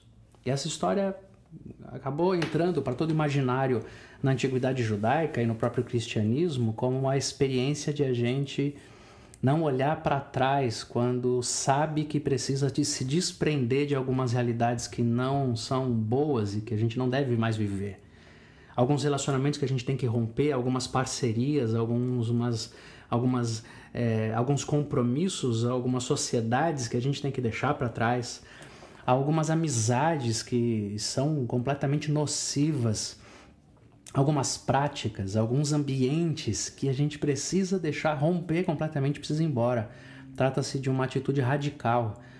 É, enquanto Ló simboliza aqueles que conseguem ir embora sem olhar para trás e deixar tudo o que passou no passado, a sua esposa simboliza muitas vezes a nossa tentativa de manter alguma coisa do passado, manter algum vínculo que a gente não deve manter. Chega um dia na vida em que a gente tem que ser radical sim. E a gente tem que dizer não e ir embora, para que a gente tenha saúde e tenha vida. Que Deus nos dê essa coragem e esse discernimento. Paz e bem.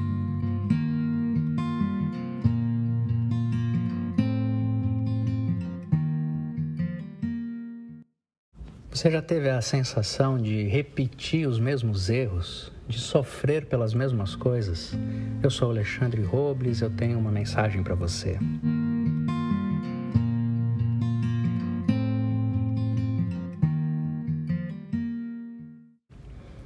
É muito interessante que na história de Abraão e Sara a gente vê como duas pessoas humanas lidam com tudo aquilo que elas estão recebendo de Deus, com tudo aquilo que elas estão vivendo em Deus. É, são pessoas normais. O Abraão mostra isso. Ele é chamado, inclusive, de o pai da fé, aquele que teve fé de modo profundo e que foi a inspiração de todos os que querem ter fé.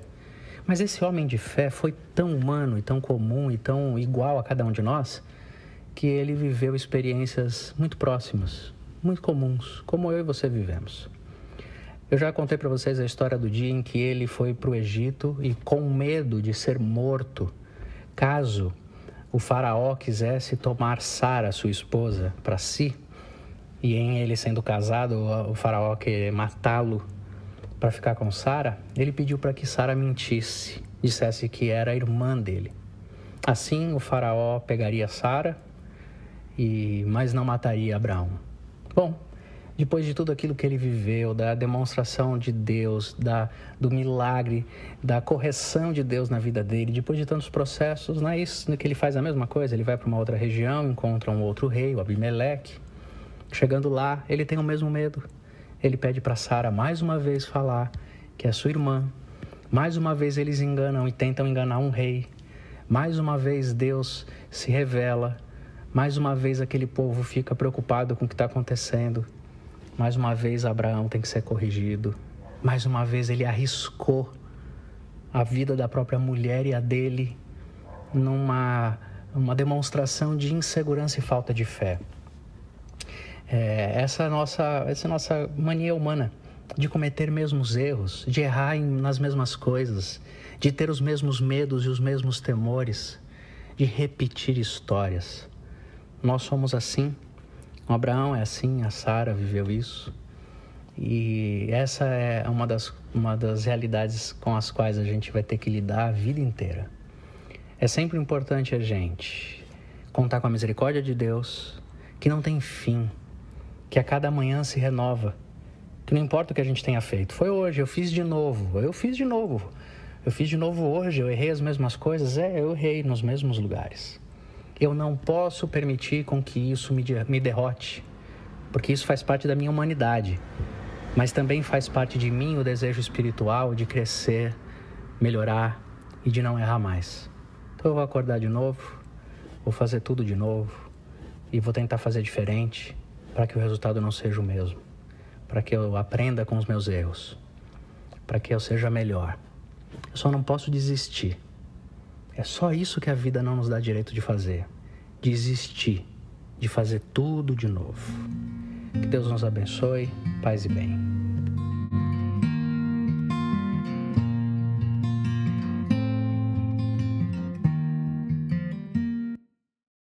Chega um momento na vida em que aquilo que a gente mais desejava acontece. Eu sou Alexandre Robles e eu tenho uma mensagem para você.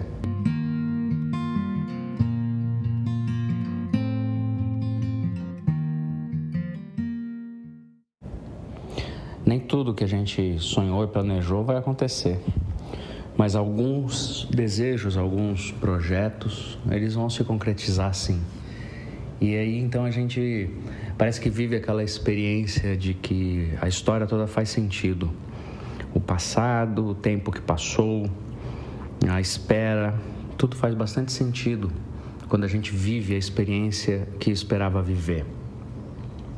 É como se a gente reinterpretasse o passado e visse que todos os erros cometidos e as dores sofridas, as experiências mal vividas, inclusive, tudo isso tivesse servido de lição, de preparação do nosso coração para a gente viver, para a gente experimentar essa realidade que tanto sonhava viver. O Abraão viveu isso. Abraão e Sara tiveram um filho, é, já idosos e colocaram o nome nesse menino de Isaac. E ele era o cumprimento da promessa de Deus, e a partir dele, através dele, Deus iria dar continuidade à linhagem de Abraão e Sara, da qual descenderia todo o povo de Israel, e que chega até aos judeus modernos. Isaac nasceu. E Abraão teve que viver muita experiência, passar por muitas coisas para ter o coração dele preparado para esse momento, para a chegada do seu filho, para a concretização de um, um desejo do coração dele que era justo, era nobre, que inclusive daria significado para a própria vida dele.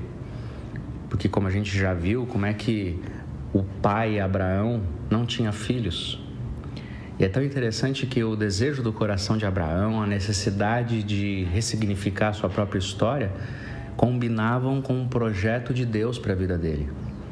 E então parece que tudo faz sentido. Quando os nossos desejos combinam com aquilo que Deus tem para nós e para a história, e quando essa realidade se concretiza. Parece que esse momento dá sentido e significado a todo o passado, a toda a dor, a toda a luta, a toda a dificuldade que a gente já viveu. Então é hora de celebrar e saber que a vida é assim mesmo, tem tempo certo para que tudo aconteça. E a gente celebra a própria história e a gente também celebra a história daqueles que estão recebendo enquanto a gente ainda está no processo, com esperança de que tudo tem um tempo certo para acontecer na vida. Que Deus nos abençoe, paz e bem.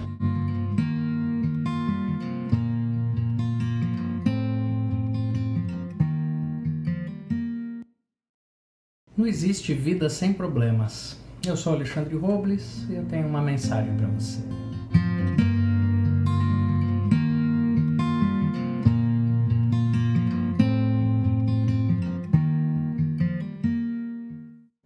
A gente às vezes cria a ideia de que um, aquela vida que a gente idealizou, um objetivo, um, um desejo, um planejamento, quando essas coisas se concretizam, a gente fica esperando que a vida entre no eixo, que tudo dê certo e não tenha mais problema. Então é um casamento sonhado, um filho esperado, um trabalho novo, uma mudança. A gente sempre tem boas expectativas. Só que a gente às vezes comete o erro de achar que é, essa nova experiência, essa concretização, essa realização na vida vai nos tirar todos os problemas e a vida vai ficar então o final feliz do cinema, o final feliz dos romances. Mas a vida não é assim. Mesmo quando a gente concretiza, quando a gente realiza, mesmo quando aquilo que a gente sonhava acontece, ainda assim a gente tem problemas e dificuldades. Abraão e Sara sonhavam com um filho, Deus tinha prometido que eles iriam ter um filho e esse filho nasce. É uma experiência perfeita. A vontade de Deus é, em harmonia com o desejo mais profundo dos dois. Um filho nasce, nasceu Isaac, tinha tudo para ficar perfeito. Só que quando Isaac nasceu, o filho mais velho de Abraão, com a escrava Agar, o Ismael, passou a ter um certo ciúme, uma inveja do menino, e a Sara, preocupada com essa relação, falou para Abraão expulsar o menino de casa, expulsar o filho mais velho, ele e a escrava. E olha a situação agora de Abraão ele tem um conflito imenso diante, da, diante dele. Entre mulheres, entre os meninos. Ele tem que tomar uma decisão e, e isso é um problema enorme. É, é, algo bom, é a vontade de Deus se cumprindo, é o desejo do coração deles. Eles concretizaram um sonho, mas agora ele tem um problemão para resolver. E muitas vezes é assim que a vida nos traz suas novidades coisas boas que trazem consigo grandes problemas para serem resolvidos também. Adaptações difíceis de serem resolvidas. A gente precisa entender isso, porque senão a gente corre o risco de achar que não foi da vontade de Deus, de que aquilo não veio na hora certa. Quando a vida começa a dar dificuldade, a gente acha que não, o emprego não é o melhor. Quando o casamento começa a ter problema, a gente acha que não foi da vontade de Deus. A gente começa a querer abandonar os, os sonhos e as realizações, ir atrás incansavelmente de novas realizações, achando que tem que ser perfeito, senão não vale a pena. Mas a vida vale a pena mesmo com problemas, quando é Deus quem nos dirige e nos deixa realizar e nos permite realizar aquilo que a gente sonhou. Que Deus nos dê esse tipo de sabedoria na vida, paz e bem.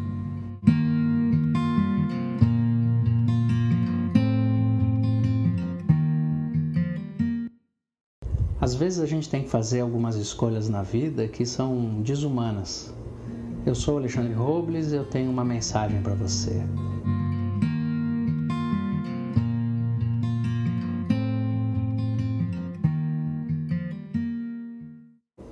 Abraão estava diante da situação ali entre, em ter que decidir entre dois filhos, entre administrar desejos das duas mulheres. É, é um pedido desumano. Às, às vezes a vida nos exige fazer algumas escolhas que são terríveis, ou algumas pessoas nos exigem fazer escolhas que não são possíveis. Ambientes familiares onde alguém pede para que a gente escolha o filho favorito e a gente tem que tomar decisões na vida como se isso fosse possível. A gente, a gente às vezes tem que decidir entre amizades, pessoas que nos pedem um posicionamento entre amigos e a gente se vê num momento de dificuldade muito grande. Sempre que a gente pode, a gente tem que tentar fugir dessas decisões, é óbvio. Pode ser que em algum momento não dê para fugir, a gente vai ter que decidir tomar partido entre pessoas amadas. E nós vamos ter que fazer isso, pode ser que isso aconteça em algum momento da vida. Agora, também é muito é, desumano, é impróprio que a gente exija que as pessoas tomem partido em nossa defesa é, em detrimento de outras pessoas. Muitas vezes a gente faz isso. Muitas vezes a gente coloca as pessoas em situações assim como Abraão viveu. Por nosso ciúme, por nossa dependência, por nossa carência. A gente às vezes exige que as pessoas sejam só nossas, exclusivamente nossas, que elas não deem atenção para outros, que elas tenham que ficar provando amor por nós o tempo inteiro Muitas vezes a gente demanda demais de alguém e rouba dela a possibilidade de ser de outros também. Isso não está correto. Isso não é certo, isso não é humano, isso não faz bem. Que Deus nos ajude, que a gente aprenda a viver relacionamentos sem esse nível de exigência, porque isso não faz bem para ninguém. Que Deus nos abençoe, paz bem.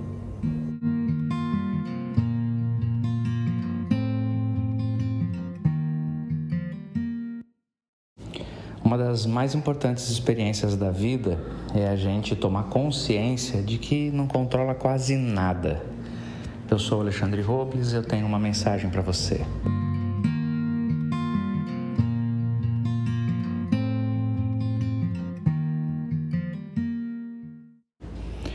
Na maioria, na maior parte do tempo, a gente está tentando controlar todas as variáveis da vida, controlar situações, controlar as pessoas a gente acha que tem competência para fazer funcionar tudo aquilo que planejou, a gente acha, acha que tem condições e competências para chegar e conquistar tudo aquilo que sonhou. Então a gente coloca uma carga muito grande de poder e competência e controle sobre essas realidades e sobre as pessoas. Mas é, a maneira como Deus nos liberta disso é nos pedindo a entrega das pessoas e das realidades, para que a gente não se torne escravo de nada, mas para que a gente confie que Ele pode cuidar de tudo aquilo que a gente não pode. E a gente precisa viver essa experiência, porque senão o medo de perder e o medo de não ter é, toma o nosso coração e nos rouba a experiência de desfrutarmos daquilo tudo que está em, em nossa volta e das pessoas com quem convivemos, do jeito que é a vida na possibilidade que temos, no tempo em que as temos conosco. Deus precisa nos libertar para que a gente viva em paz. E Ele faz isso pedindo que entreguemos a Ele as pessoas, as realidades, as situações. Foi isso que aconteceu com Abraão na história dramática e uma das mais importantes da humanidade, em que Deus fala para ele: Me entregue o seu filho em sacrifício. Me dá o seu filho. Você não pode controlar você não tem competência nem para cuidar do seu filho. Me entrega o seu filho. Me entrega o seu filho para que você não seja refém deste medo de perdê-lo. Me entregue o seu filho para que eu seja, inclusive, maior na sua vida do que o seu próprio filho é. A experiência da entrega nos liberta da obsessão. Aí então a gente pode desejar lugares, pessoas, ambientes, situações, experiências a gente pode lutar e ir atrás disso tudo, mas a gente não vive mais com medo de não ter ou de perder. A gente vive consciente de que nada está no nosso controle absoluto. A gente vive consciente de que tudo está apenas de passagem na nossa vida. E, portanto, a gente vive entregando todas as pessoas e todas as realidades a Deus, desfrutando da melhor maneira, confiando que Ele pode cuidar daquilo que nós não podemos. Que Deus nos abençoe, paz e bem.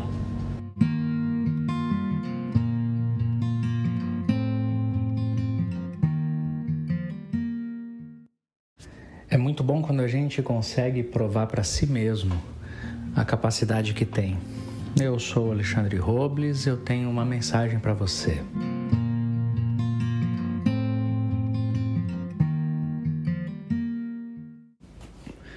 Abraão provou sua fé ao entregar seu próprio filho a Deus em sacrifício.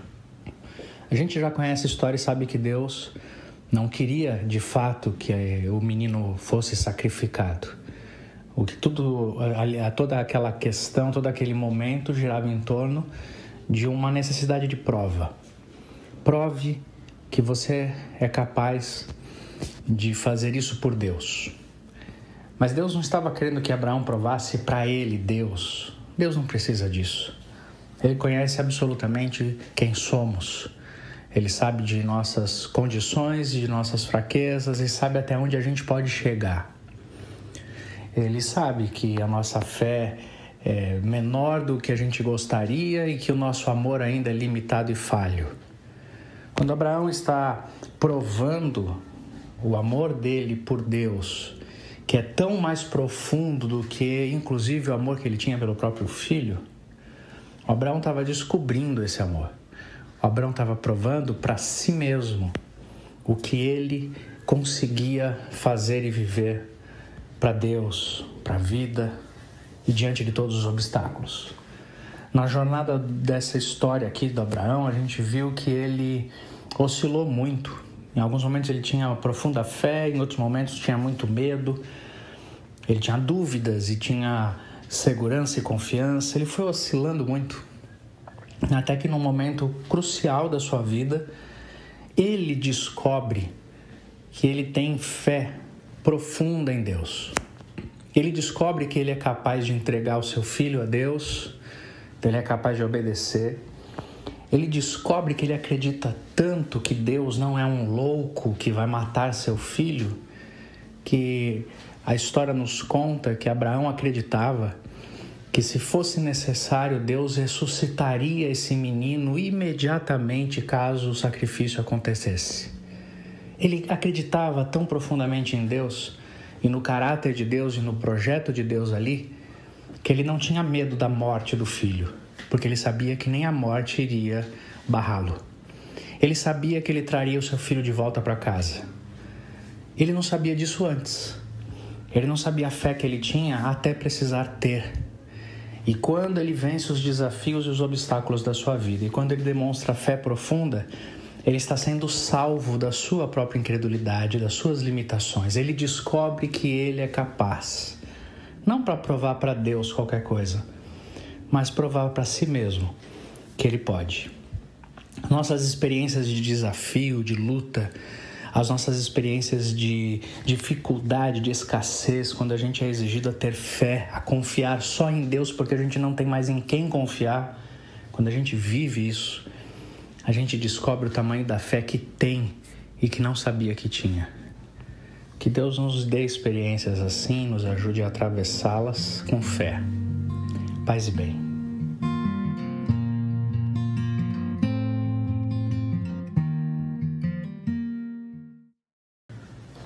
Nós não nascemos para possuir, nós nascemos para desfrutar.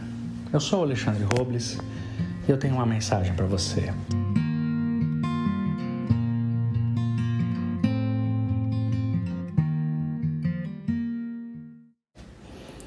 Um aspecto muito importante deste sacrifício do filho, em que Abraão é, viveu e se deu conta, é que ele entendeu algo muito profundo e que cada um de nós também precisa entender na vida. de que nós não nascemos para ter posse, nós não nascemos para possuir nada, nem as pessoas, nem o dinheiro, nem as circunstâncias, nem a experiência, nem o nosso nome, nem o nosso corpo, nada. Nós não possuímos nada. Tudo nos é doado e nos é permitido desfrutar. Eu desfruto do ar, eu desfruto do tempo, eu desfruto do meu corpo. Eu desfruto das amizades, eu desfruto, desfruto dos amores, eu desfruto da companhia. Eu desfruto dos bens, do, do, do que é palpável, do que é concreto. Eu desfruto das experiências. Mas nada eu tenho.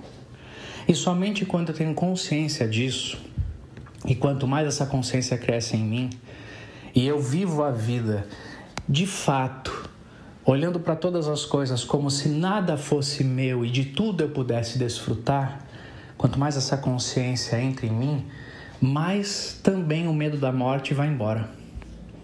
Porque todo o medo que a gente carrega na vida de perder as pessoas, de perder as coisas, de perder a vida, de perder o tempo, de perder as oportunidades, todo o sentimento que a gente carrega nesse com esse significado de perda é, uma, é um medo, é uma fobia da morte. Porque a morte assustadoramente é uma realidade que faz parte de tudo na nossa existência. A gente acorda para a vida entendendo que existe a morte. E então a gente começa a desenvolver todas as fobias, a obsessão, o apego, o ciúme, a projeção. A gente começa a se é, é, a ser domesticado por toda espécie de medo, que são todos medos de perdas e morte, porque a gente acreditou em algum momento que a gente possuía quando na verdade a gente deveria ter entendido, e quanto mais cedo entender isso, é que a gente só desfruta. Se a gente entende isso, a gente é livre para de fato desfrutar da vida, do instante, do dia, do momento. Porque é só isso que nós temos na vida. Um instante em que a gente desfruta do que é passageiro, assim como nós somos. Que Deus nos abençoe, paz e bem.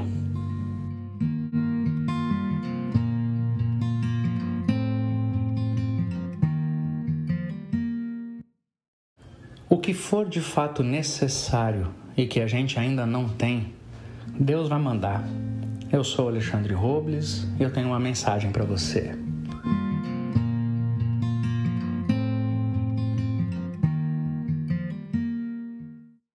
Deus proverá. Foi com essa frase que Abraão subiu um monte para sacrificar o seu próprio filho. E o seu filho então perguntou para ele: Pai, eu estou vendo que o senhor está aqui com o, o, o machado, as cordas, as lenhas para um sacrifício.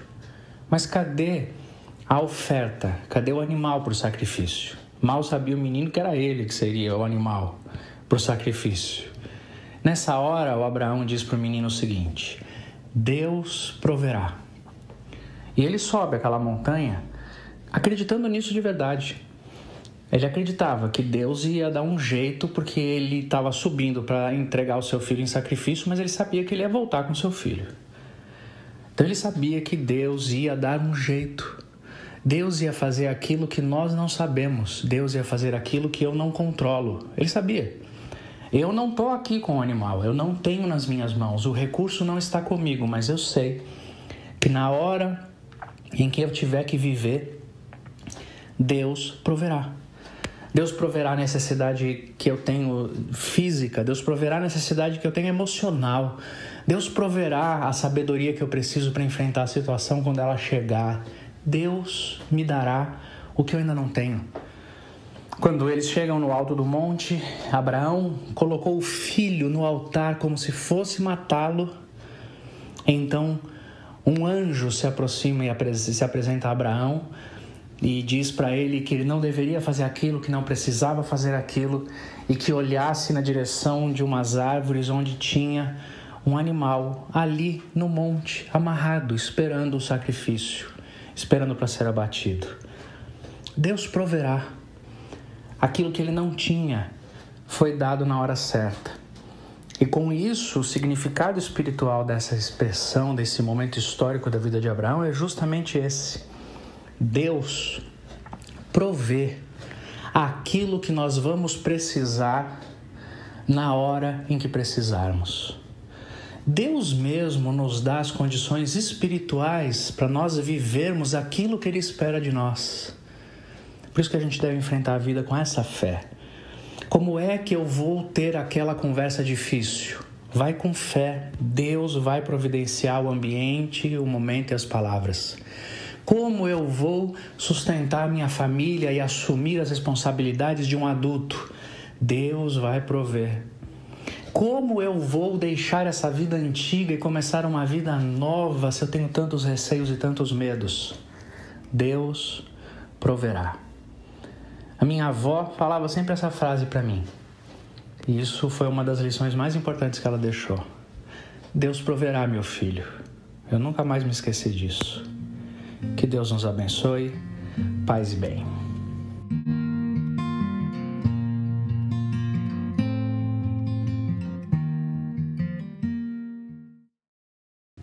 Uma das melhores maneiras de a gente compreender Deus é observando as nossas próprias experiências na vida. Eu sou Alexandre Robles e eu tenho uma mensagem para você.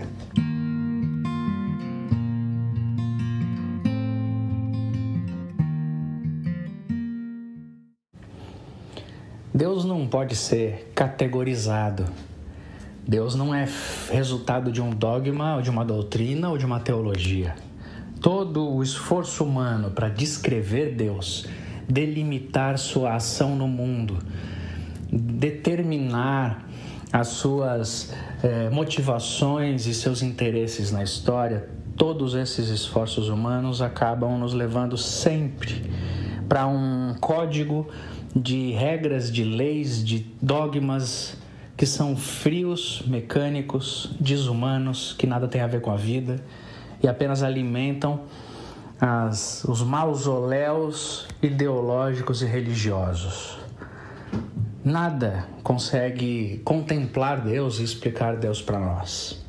Agora, a experiência humana na Terra, ela é profundamente significativa para que a gente compreenda as intenções do Deus que, quando se revelou na história, resolveu revelar-se como um homem, Jesus de Nazaré aquele que sendo tão humano, tão humano, tão humano, e vivendo o amor do jeito que viveu, encarnado em tudo que falava, em tudo que fazia, só podia mesmo ser Deus. E ele trouxe para nós a experiência de Deus na nossa vida e o ensino maior sobre Deus nessa própria experiência.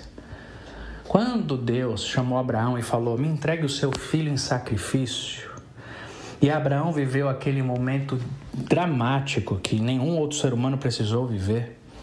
E ele, passo a passo, foi seguindo a orientação de entregar o seu filho em sacrifício até o momento em que Deus diz: Você não vai precisar matar seu filho. Pegue aquele cordeiro e sacrifique esse animal como um culto a mim.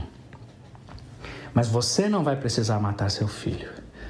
Agora lembre-se, Abraão, e isso está subentendido na história.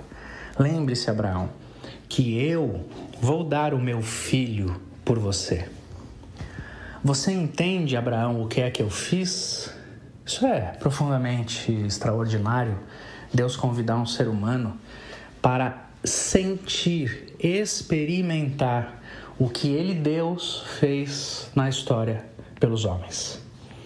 Foi assim que ele convidou profetas para se casarem, como fez com Oséias, para que se casasse com uma prostituta e, sendo traído por ela, ele chamasse esse homem para dizer: Entende, Oséias, o que eu faço por esse povo de Israel na história?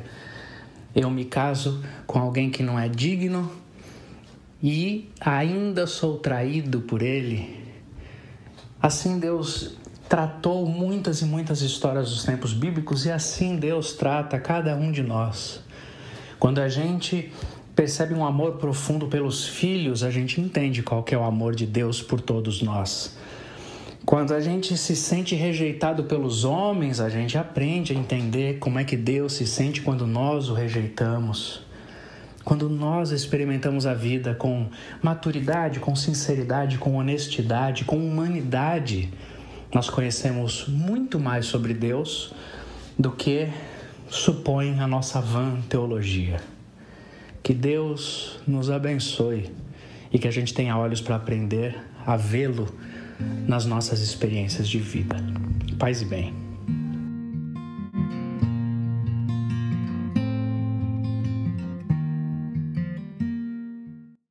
O chamado humano para a vida é caminhar numa jornada. Eu sou Alexandre Robles e eu tenho uma mensagem para você.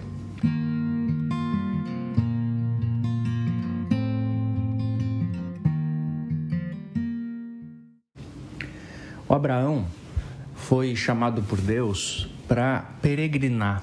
Ele foi chamado e conhecido como o primeiro hebreu, nome dado ao povo é, israelita, esse povo que nasce de Abraão, dos seus filhos, da sua descendência, que boa parte, boa parte da, da história foi chamado de israelita. Depois foi identificado como povo judeu que era parte desse povo israelita que se manteve fiel e conseguiu manter o seu, a sua cultura, a sua religião, a sua identidade, que é o povo que a gente conhece até hoje na história.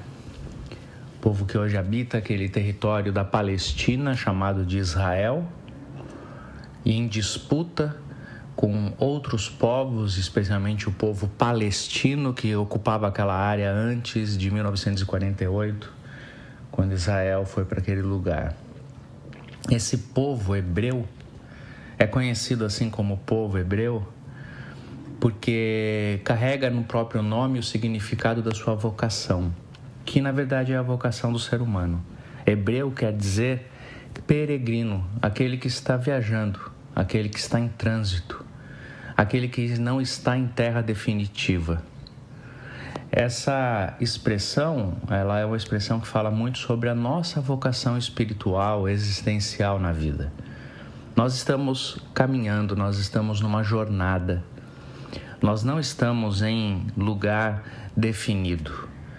A vida é, é, uma, é uma experiência de transição. É depois da morte que aquilo que seremos está definido. É depois da morte que nós estaremos na nossa casa eterna, portanto, definitiva. E tudo que nós vivemos aqui e tudo que fazemos aqui é peregrinação, é jornada. Isso deveria ser uma das mais essenciais compreensões da nossa existência, para que a gente não se apegasse demais a nada para que a gente entendesse e encarnasse o princípio da transitoriedade, que a gente não se apegasse a bens, a situações, a experiências, que a gente não tivesse, não mantivesse a fobia da permanência, mas que a gente encarasse a morte e todas as perdas com o princípio que eles carregam. Eles são apenas a porta de entrada para tudo que é eterno, para tudo que é vital, para a ressurreição de tudo aquilo que vai permanecer eternamente. Isso é uma das lições que eu aprendo com a história e a vida de Abraão. Que Deus nos abençoe, paz e bem.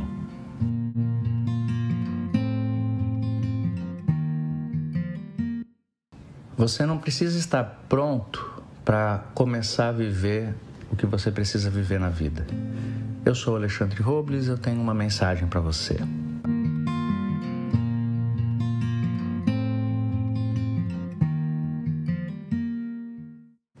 Muitas vezes a gente se engana com a ideia de que algumas coisas têm que estar resolvidas para a gente poder viver.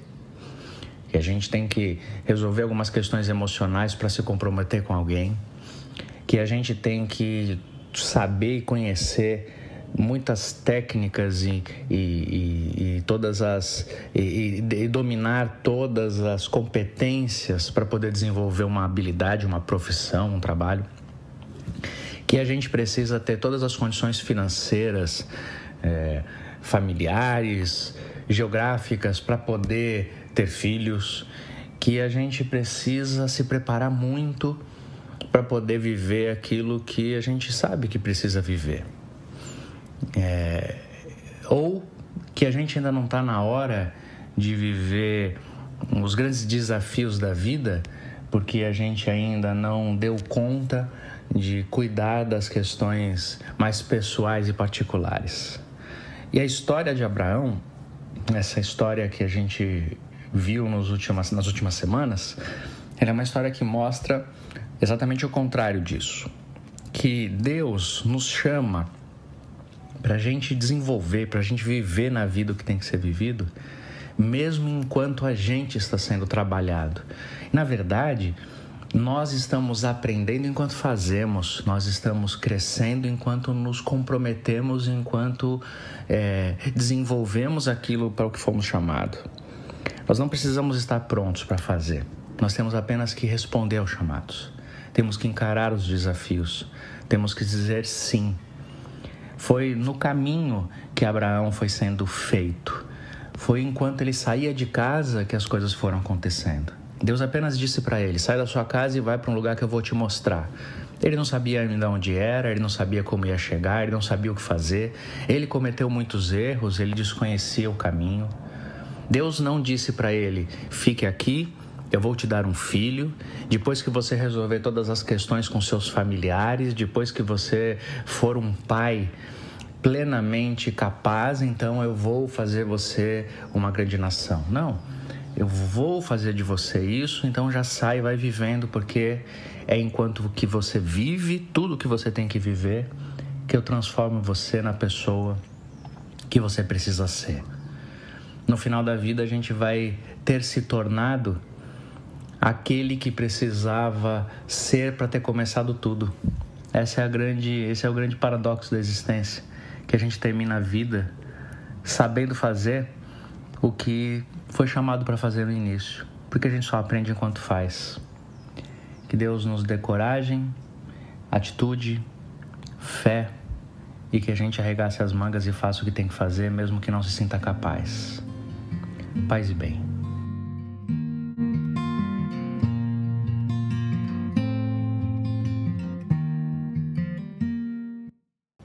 Melhor maneira de a gente amar as pessoas é deixando-as livres para serem quem são. Eu sou Alexandre Robles e eu tenho uma mensagem para você.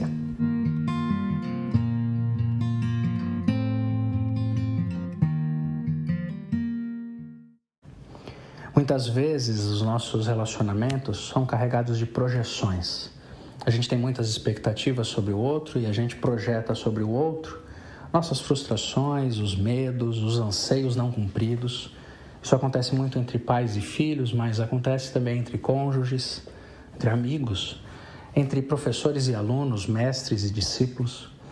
É como se as pessoas que vêm depois de nós ou que conosco convivem, elas se tornassem uma extensão de nós, dos nossos sonhos, dos nossos desejos. E a gente acaba aprisionando as pessoas por causa da projeção que faz sobre elas. Quando Abraão é, ficou viúvo, quando a Sara faleceu, seu filho Isaac estava bastante fragilizado por isso, já era um jovem, então Abraão mandou escolher uma esposa para ele. Isso era, era é, a, a, casamentos de acordo, casamentos arranjados eram comuns. Mas quando o texto bíblico cita que Abraão mandou escolher uma esposa para Isaac, é, há aqui uma carga muito grande de que o Isaac era uma pessoa muito dependente do seu pai. E que no momento de fragilidade emocional por causa da morte da mãe, o pai precisou intervir e colocar uma esposa na vida dele. É o pai quem manda buscar, é o pai quem escolhe, é o pai quem determina o futuro da vida do Isaac. O Isaac vive à sombra do pai, vive à sombra das projeções do pai. Por isso, que a história do Isaac é marcada por muitas repetições do que o pai fez. Ele cometeu erros parecidos com o pai, com os do pai. Ele viveu uma história muito semelhante com a, a história do seu próprio pai. Diferente, por exemplo, do filho de Isaac, o Jacó, que se tornou um homem muito mais forte e autônomo na vida. Essas relações, quando são estabelecidas de modo a gente aprisionar o outro na nossa projeção, aprisionar o outro no nosso desejo, a gente acaba roubando a possibilidade do outro ser ele mesmo, viver sua própria vida, cometer seus próprios erros, sentir-se livre. A gente tem muitas maneiras de aprisionar as pessoas através das nossas projeções. Há casamentos que se tornam prisão, há relações de amizade que se tornam prisão, em que o outro não pode ser quem é, em que o outro não tem o direito de viver de modo livre, não pode se afastar de nós, porque nós achamos que o outro só pode existir como extensão de nós mesmos. Que Deus nos dê força, coragem, sabedoria para que esses vínculos sejam trabalhados, a fim de que cada um seja a melhor versão de si mesmo e não a força da projeção dos outros sobre si. Que Deus nos abençoe e nos ajude também a emancipar as pessoas ao nosso redor, filhos, cônjuges, para que eles sejam de fato livres para estarem conosco porque querem, para receberem o melhor de nós e serem o melhor de si mesmos. Que Deus nos abençoe, paz e bem.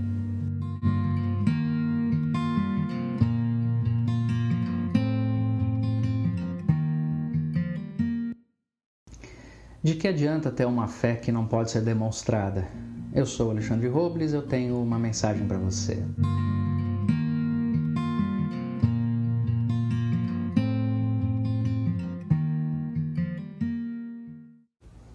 Durante muito tempo, as discussões a respeito da fé e das obras foram muito intensas na história da teologia, do cristianismo.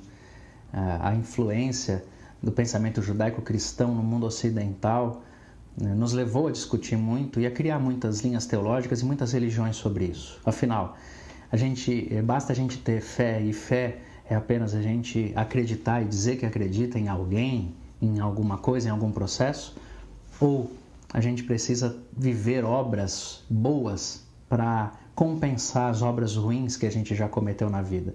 As nossas caridades pagam o preço dos pecados que cometemos? Essas são perguntas que nós fazemos nos, nas elaborações religiosas e teológicas que temos.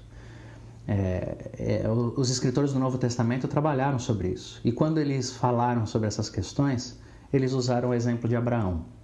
Paulo, por exemplo, quando fala de Abraão, diz que Abraão foi salvo pela fé.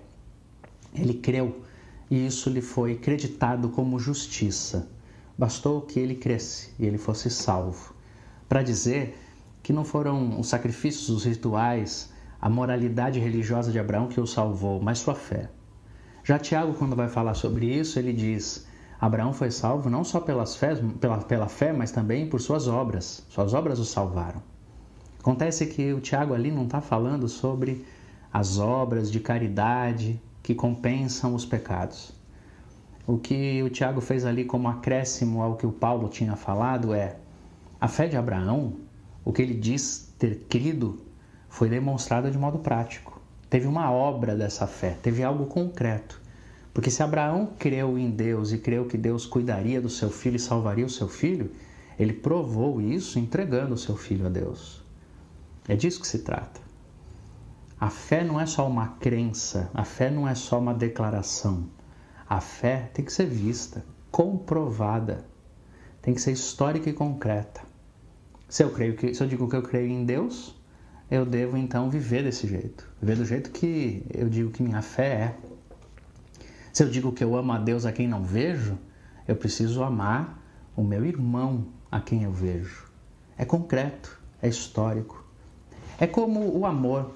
Não basta dizer que eu amo, eu tenho que mostrar isso. Quando eu amo, eu me interesso por alguém, eu me interesso pelas suas necessidades, eu sirvo essa pessoa e cuido dos interesses dessa pessoa.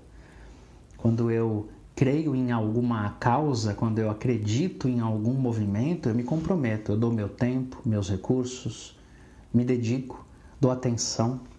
É concreto. Fé sem obras não vale nada, porque fé sem uma resposta concreta ao que eu creio ela não existe. Ela é só uma declaração que não mostra a sua operação na minha vida. Que Deus nos dê, de modo muito simples e objetivo, formas de mostrar a fé que temos, o amor que temos, porque de nada vale se for só retórica, se forem só palavras. Que Deus nos abençoe e paz e bem.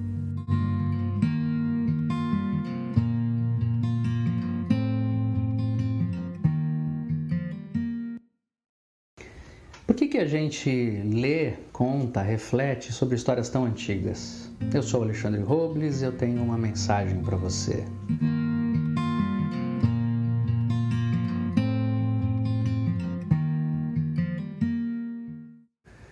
Nas últimas semanas eu contei para vocês a história de Abraão, Sara, Agar, Ismael, Isaac. Falei sobre suas eh, interações e, realidades familiares, sociais. Por que, que isso é importante? Por que, que a gente lê essas histórias?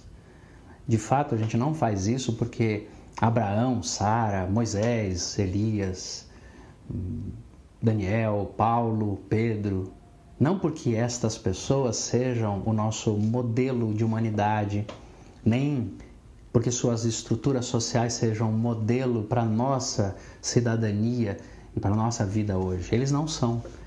Nós não lemos essas histórias de modo literal, querendo reproduzir no nosso mundo aquilo que eles viveram. Isso seria mágico, mas não espiritual.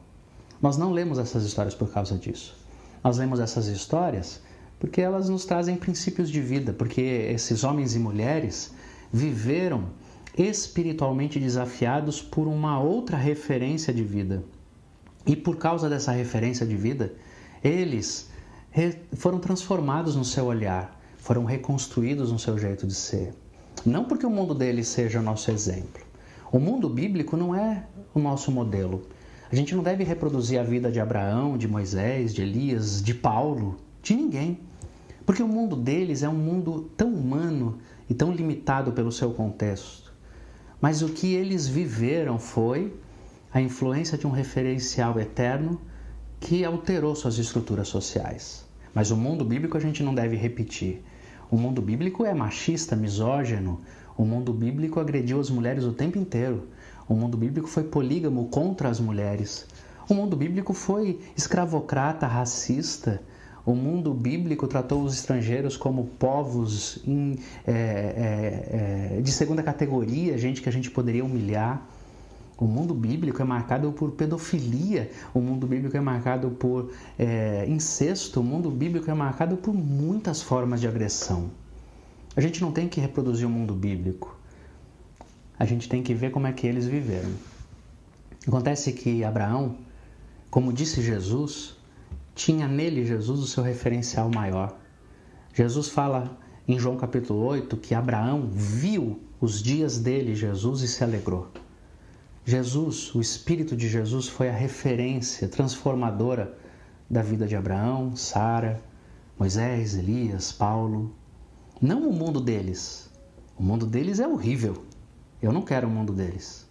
Mas a fé que eles tinham eu quero para mim. Porque eles tiveram como referencial a Jesus, que é atemporal, que é eterno. E eles modificaram aos poucos, e muito pouco mesmo, o mundo em que eles viveram, mas viviam pela fé no referencial eterno. Eu não leio e nem conto as histórias antigas para que elas se tornem exemplo e modelo para você, mas para que elas despertem o nosso coração, para que a gente, assim como eles fizeram, no mundo ruim deles, que a gente também traga Jesus para a nossa vida como referência, para que o nosso mundo melhore também. Para que o nosso mundo não seja bíblico, porque o mundo bíblico era ruim, para que o mundo, nosso mundo seja em, do reino de Deus, de Cristo em nós, como ele ensinou. Que Deus nos abençoe, que seja assim a nossa leitura e as nossas histórias a cada manhã aqui. Paz e bem.